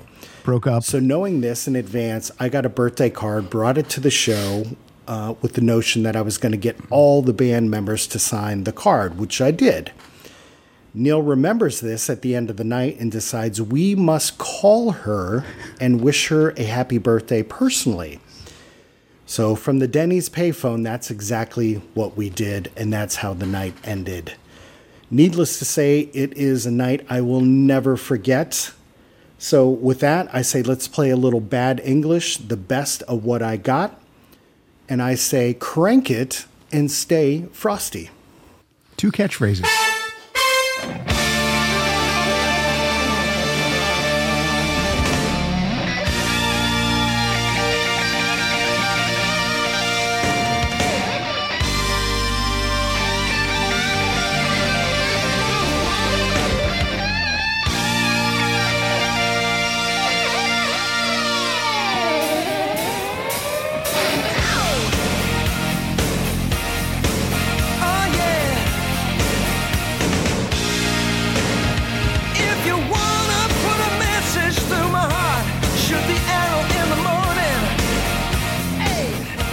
Took it from the top, Jeff, to hear some noodling from Neal Schon. But I'm going to fade it down now. Great story, Jeff. Jeff has a ton of great stories. Listen to our MTV episode that Jeff and I recorded right in this very room, live and in person with some uh, alcoholic Did, beverages. did they all end with him breaking up with his girlfriend? Everyone ends with him at uh, Denny's after uh, trolling for hookers and strippers. All right, next up, this guy, John Mutford. He loves horror films. I love horror films. Uh, we would probably hang out together if he didn't live so far north. He lives in Canada, Yellowknife. It's out in the middle of nowhere. What planes don't come from Canada? It's where it's where bombers would live. You know. Yeah. Again, I'm gonna I'm gonna say it again. I said it earlier in the show. This is where you write your manifesto and plan something. This is John Mutford. He's not planning anything. No. Next bonus episode is manifesto. Ma- manifestos where everyone just everyone bring their bring your manifestos in a and a song. song. It goes okay. along with it. Oh boy. Hey Pat, it's your friend John Mutford here from Yellowknife. Uh, I know you often like to uh, sort of have fun at how far north I am. What? my uh, contribution for your celebrity encounter show uh, takes me even further north. If you want to look it up on the map, it's a place called Iqaluit. It's in uh, the territory of Nunavut in northern Canada.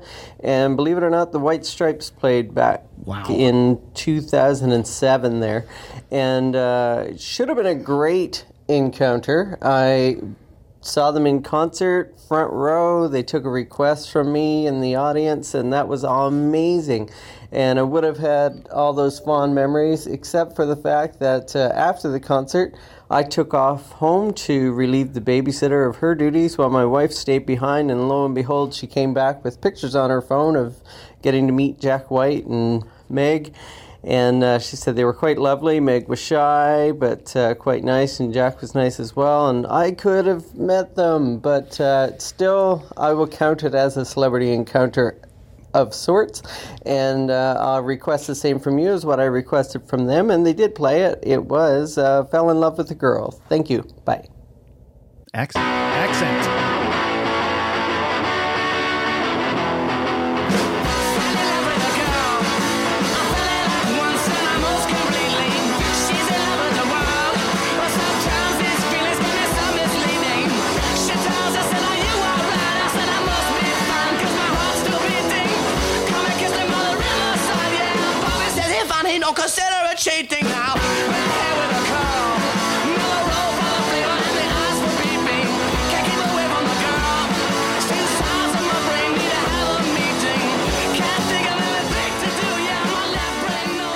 That's a great story, John.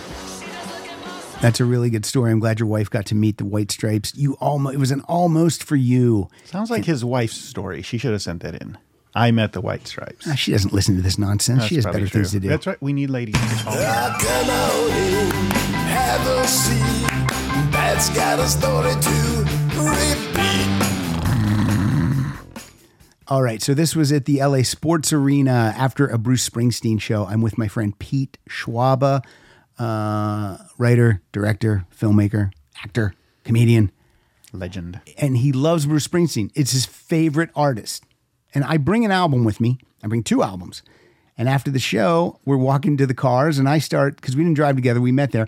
I start heading towards the buses and the cars, and he goes, "Where are you going?" I go, "Where are you going?" He goes, "I'm going home." I go, "You're not going to wait while I get Bruce Springsteen's autograph?" He's like, "You're not going to get Bruce Springsteen's autograph." I go, well, "Yeah." I go, well, "I'm going to try." He goes, I, "I don't want to do that." So, long story short, I do get Bruce Springsteen's autograph. I posted it on Facebook. Oh my God, amazing night last night. Met so many cool people. Bruce signed, blah, blah, blah. And, and Pete calls me because he sees that post and he goes, You met Bruce Springsteen last night? I go, Yeah. He goes, How'd you do that? I go, I didn't go home. I waited 90 minutes. I asked you to wait. He's like, oh, I should have waited. Yeah, you should have. Well, Pete thought he would be at his house waiting for him to sign his stuff. yeah, stuff. you should have waited. It was ridiculous. So, good job. All right. Coming up next, this next intro follows the White Stripes story because this gentleman, Justin Harris, was just here at my house a couple weeks ago and we we recorded an episode called, I think we call it The Wonderful World of Jack White. We're going to play Jack White solo and White Stripes and uh, the Raconteurs and Dead Weather, all the bands that Jack is a part of. So we're going to listen to Justin now, who you're going to hear, I think, not if not this week, I think next week well, at the time of this record, oh, it's gonna it, forget it. It's coming up. Well, you, you've already have heard it. Let's just hope Jack White gets a full time job finally someday, so he Yeah, doesn't have to do all this something part, to do. part time stuff. He needs something to keep him busy. Here's Justin Harris. Hello, Rock Solid Nation. This is Justin Harris from Phoenix, Arizona. I have a great story to share with you today for the meet and greet episode. It's not my story. I've never met anybody famous except for Pat. Ah. But I have a buddy whose name is Adam. A few years ago, my oldest son came home from a church activity. He said, Dad, there's a man I just met who played on stage with U2. And of course, I had heard about this because I follow the news from that community. He had played in Nashville, Tennessee back during the Elevation tour. And so as I got to know Adam, Adam is blind. When he was at the concert in Nashville, his friends got Bono's attention and got him up on stage. And so Adam shared with me his his experience. He said that, of course, he was freaking out. Uh, he he wanted to play on "All I Want Is You," uh, which is from the Rattle and Hum album. And so, of course, Bono let him play, and he got through it. He kept his wits about him. He's a fairly good guitarist.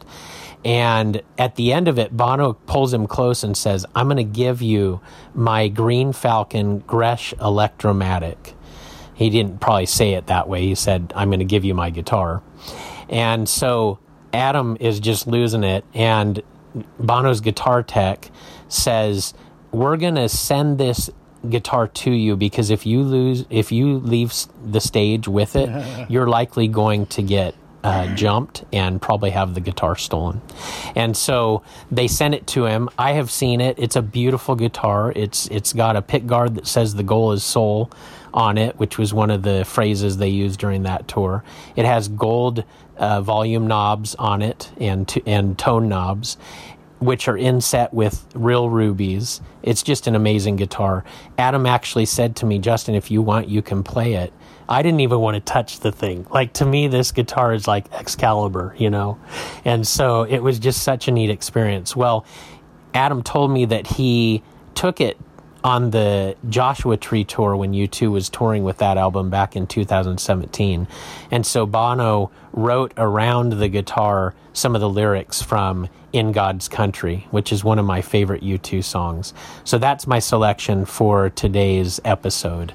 All right, all y'all out there, keep fighting the good fight and have a great day.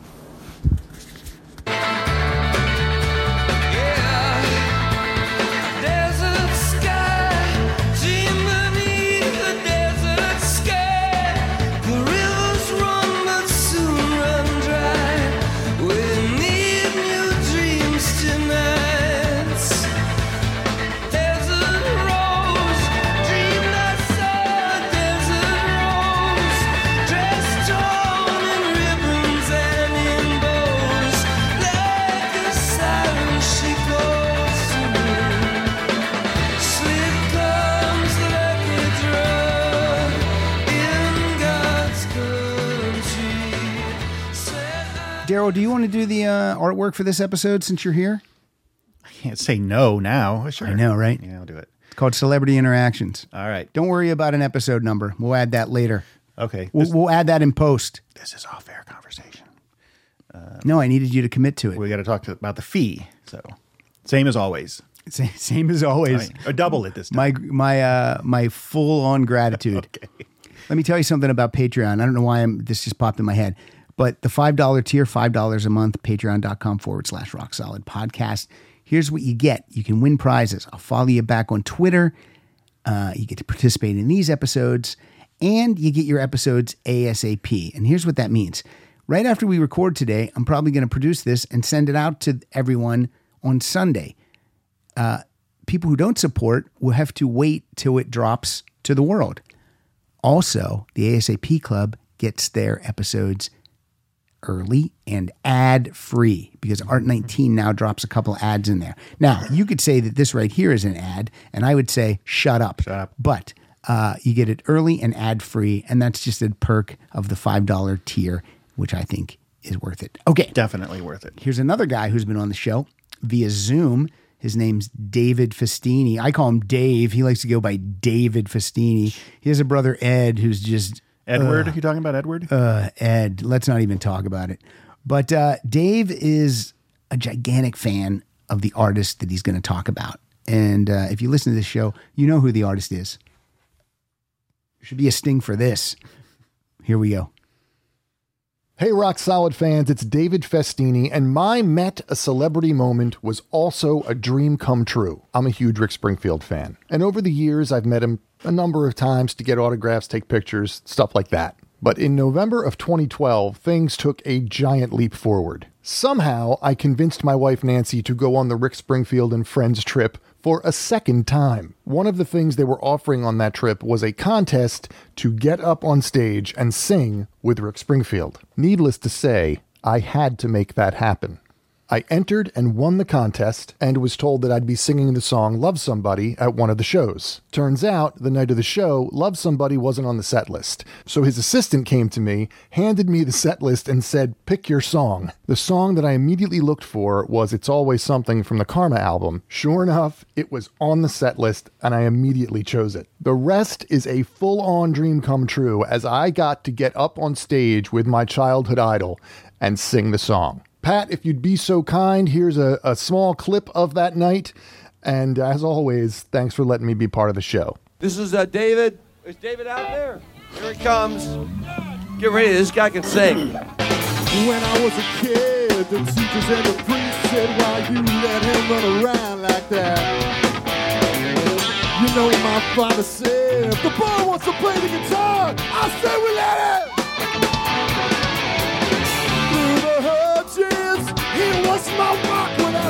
I just could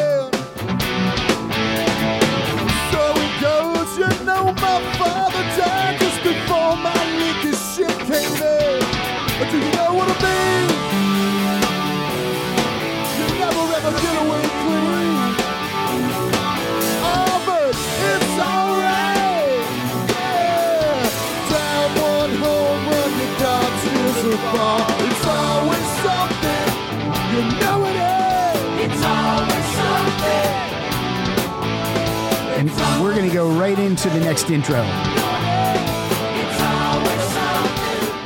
Pat Francis, Tor Hansen. I should probably tell you about the time I met Tom Bailey of the Thompson Twins on the 80s cruise and what a lovely man he was, but I'm not going to do that. I'm going to tell you about the time I met Larissa Stupar of Venom Prison in a poorly attended show in Orangevale, California. Oh, no. I love this band. They are brutal death metal. The show was great. They played amazingly, considering that there was no energy to play off of. And I stood at the front and probably creeped her out because I'm 50 years old and I'm staring at a 25 year old woman. After the set, I decided to go visit Larissa at the merch table where she was there to meet fans, the few, and uh, sell merch. And I started off our conversation by sticking out my hand and saying, Thank you. I'm not good with people, especially people that I think are talented, so I should probably just not I should not meet them. She looked at my hand, I looked at my hand, wondered what I was doing in that moment. She shook it politely. We ended up having a little conversation, but suffice to say that I did not make things any less weird during the course of that subsequent conversation than I had hitherto by staring at her on stage and offering a weird thank you handshake. Pat, not my finest moment. This song is called Slayer of Holofernes. It's by Venom Prison. What? I love it. And I apologize in advance because I know it's not probably going to be your cup of tea. Oh, Coming in hot, Pat. Mm. Thank you. Oh my God.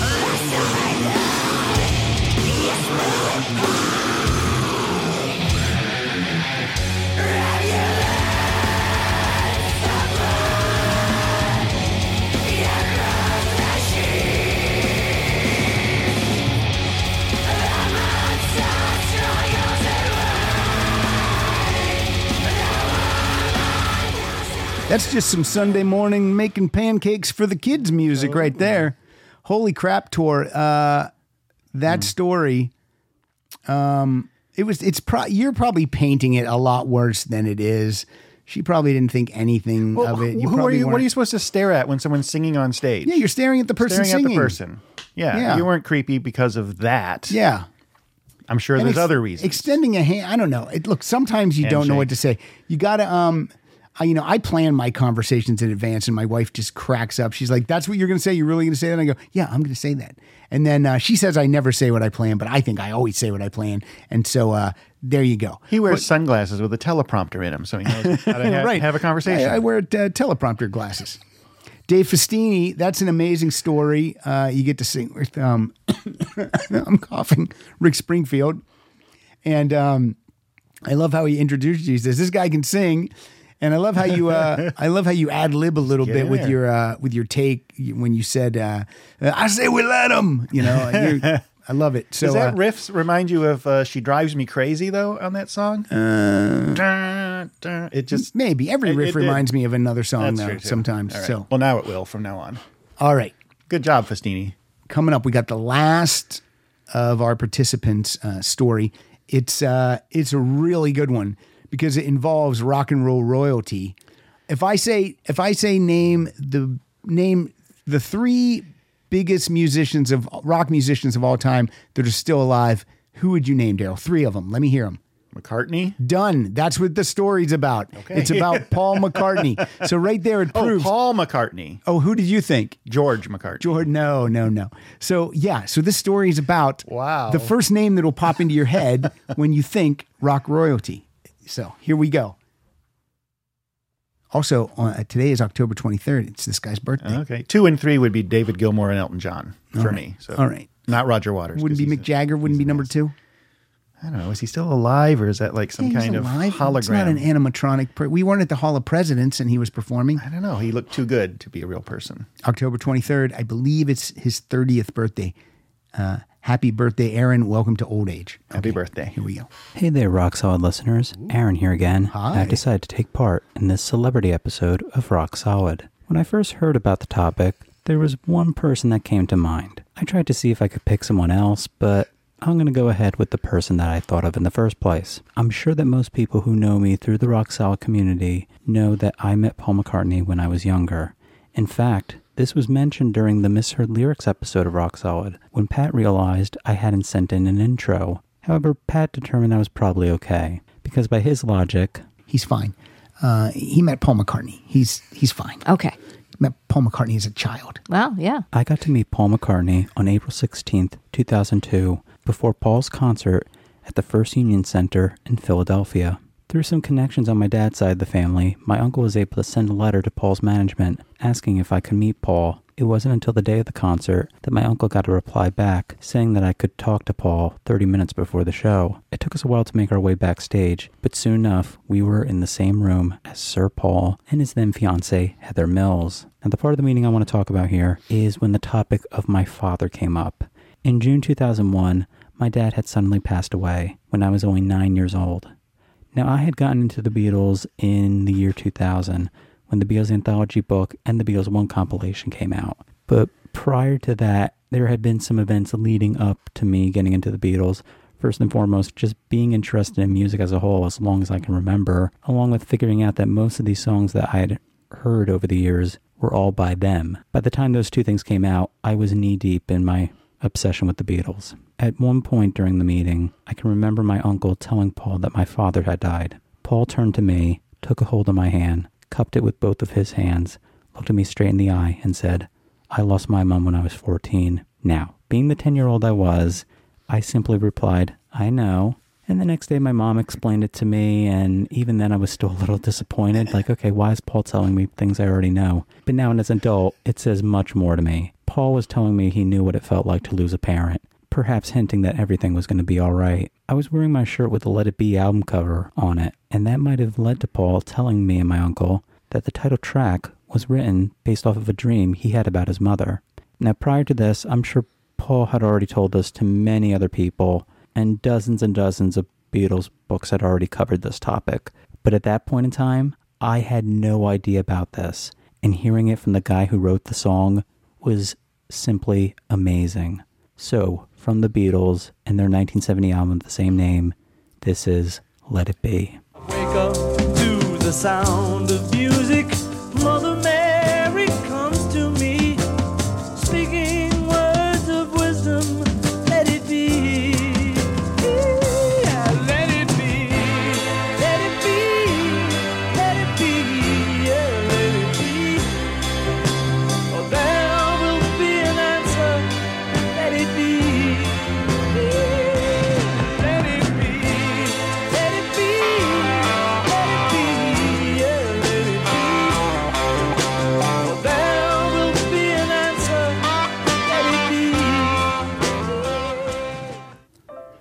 right, Aaron. Thank you for sharing a very personal story from your uh, from your life. Uh, meeting Sir Paul would be amazing anytime, but when he adds in that personal touch and uh, you know speaking to a kid and um, trying to make the kid feel better, that's really nice. So thank you, Aaron. Excellent, excellent story.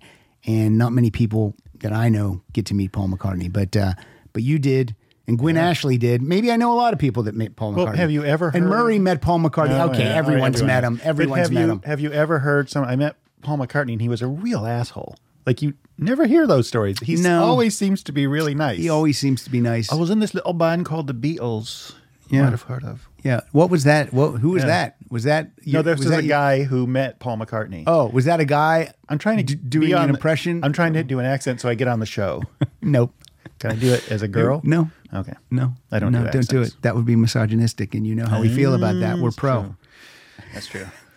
All right, we only have one more, and it's uh, I I got the play out song today, so let's do some promoting. Darryl, where are you at on socials? You want people to follow you on the socials? Sure, if they want to. There's not. There's mostly pictures of cats. People love cats. Jennifer and I. Have It's actually Caturday. three cats. It is. Oh, I, I'll be right back. I got to go post a, a cat. 17 picture. pictures. Yeah, uh, we have three cats. There's a lot of pictures of cats. What are their names? Uh, Freya is the youngest. She's a fuzzy black cat. She's very entertaining, big helper.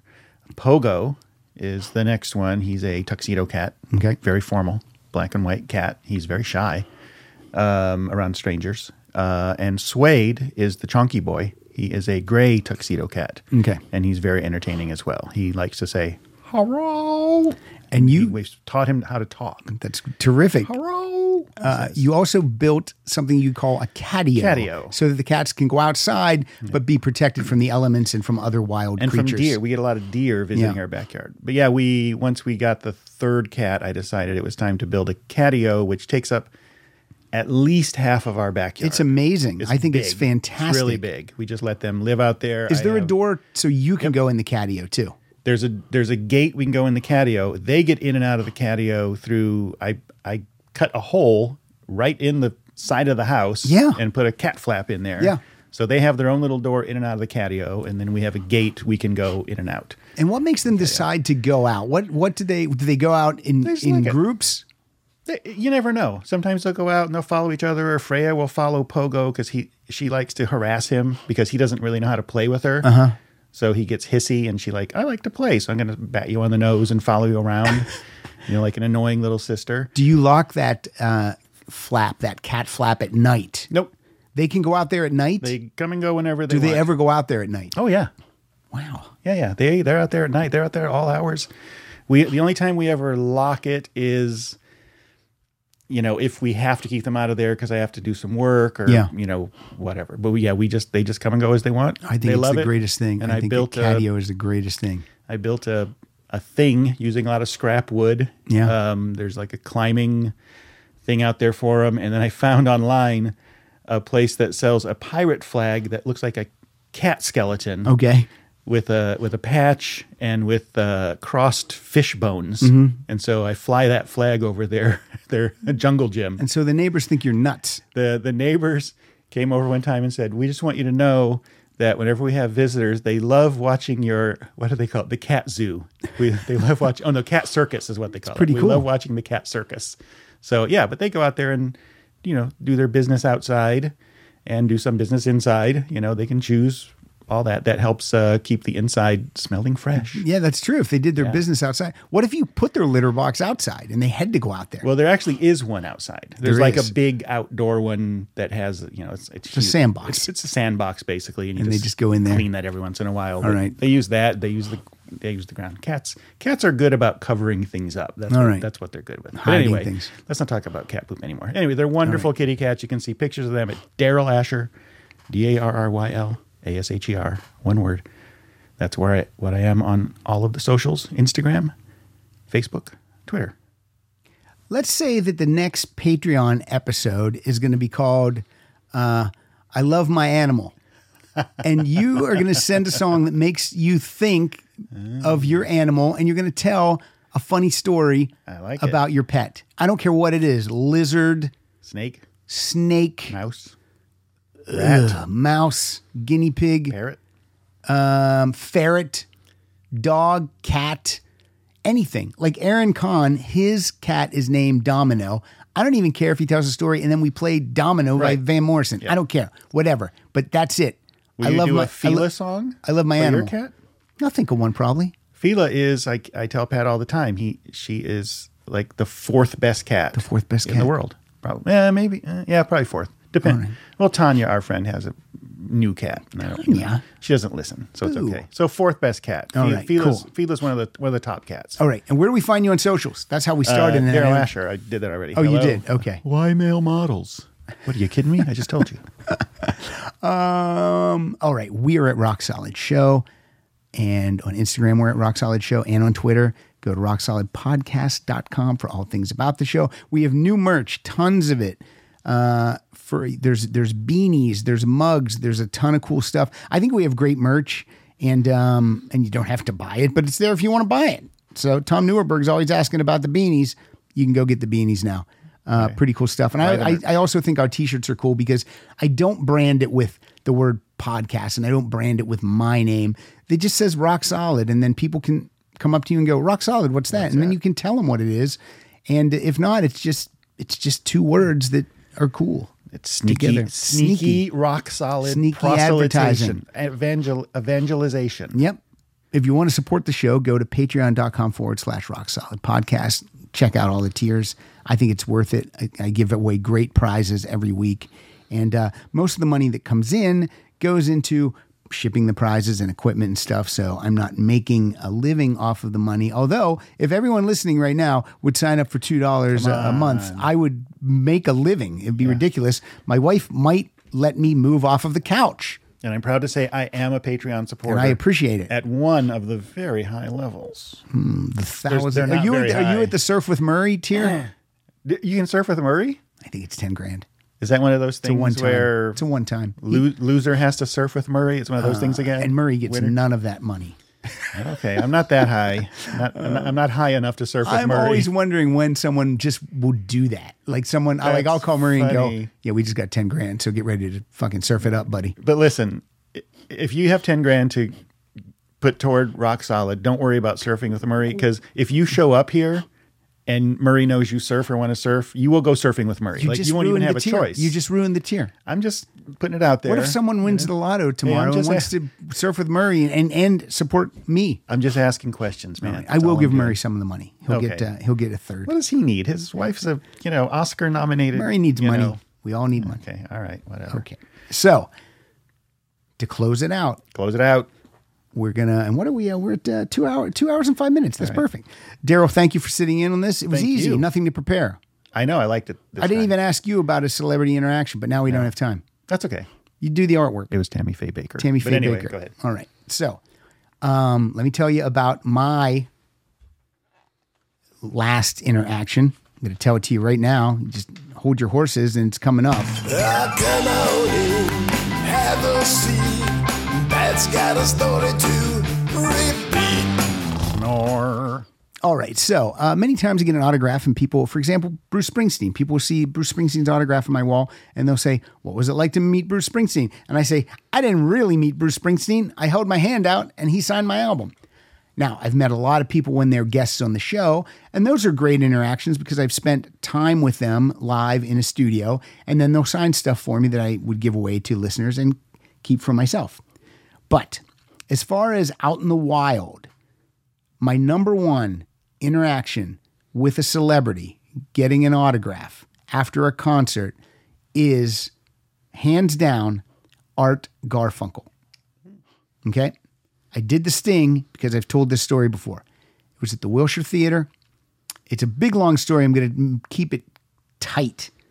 Um, I was with Mike Siegel, got to sit in the fifth row, sat next to Stephen Bishop, who was on the show with Siegel and I. And he gave us a side eye, like, Do I know you? And then we told him, he was like, Oh, yeah. And then didn't talk to us. um, no, he was very nice. So afterwards, we're waiting outside, outside of the Wiltern Theater. It's me and Siegel and about five other people that are way younger than us. And I'm, I don't even know that they knew of Art Garfunkel, especially not Art Garfunkel solo. Uh, a gentleman comes walking out. He's standing by us. He's an older gentleman, you know, paunch, little heavy. He has glasses on. We don't think a thing of him. he walks about 20 feet and his car is waiting. And right before he gets in his car, he takes his glasses off and he puts his sunglasses on. And that's when we realize that was Jack Nicholson. so, uh, had we recognized him with just regular glasses on, we could have easily said hello and got a picture with Jack Nicholson. I know we could have. That's beside the point. Sure. He drives away. We wait for about 45 minutes. Siegel, as always, says, How much longer are you going to wait? And I say, Well, I've already put in 45 minutes and I can see, like, I can see the town cars uh, or the limo or whatever you want to call it. And we haven't seen Art Garfunkel exit yet. So I feel he's still here. So I said, I'm going to stick around a little bit longer. And, um, and Mike leaves. Mike bails. I'm, he's going to head home. So now it's me and these four other people, and they're kind of in a group chatting with each other, and I'm eagle eyeing it. I'm looking all over the place. And finally, I look, I look down, and I see this guy come out of uh, the building, and he's tall. He's got glasses on. He's got a hat on. But from my vantage point, I believe this is Art Garfunkel. So I step over the chain that's there. He was trying to hide the hide the Garfunkel hair. So I'm trying like. to hide. So I step over the chain and I start walking towards him. Now, the other people have not seen me do this, so it's just me. And I have two albums. I have Bridge Over Troubled Water, and I have an album called Scissor Cut, which is an Art Garfunkel solo album.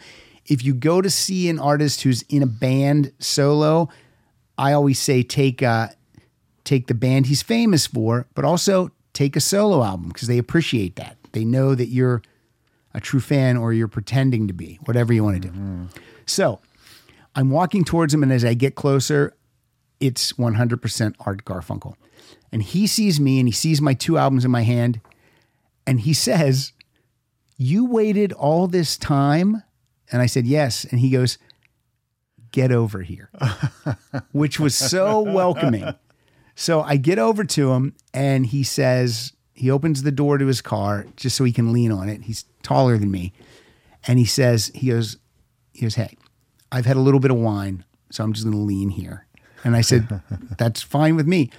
And he signs both albums. And then we talk for, I'm going to say, at least 15 to 20 minutes. And I'm just talking about music and I'm talking about songs I like and all different t- kinds of things and deep album cuts and so on. And at one point he goes, he goes, I can tell you're a real fan because you really know my work. And uh, and I did. So we we continue to talk, and then I don't know how long it's going to go on for because he's not breaking off.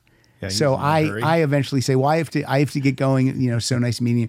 All that stuff. Uh, I didn't didn't take a selfie. I guess I could have. We were there long enough, but it was really great, and his signatures are great. And he personalized them, Pat. Nice. And they're both framed and hanging on the wall. And uh, that's my number one. I mean, he's a Great legend. story. Yeah. Simon and Garfunkel. Right. It's just a legend. So that was uh that was my best celebrity interaction. So with that, I'm gonna play a song from his first solo album from 1973. The album is called Angel Clare, and the song is called All I Know. So Darryl, thank you so much for being here. Thank you for having me. Thank, you, guys for supporting the show with your ears and other ways. And here is All I Know by Art Garfunkel. Thanks.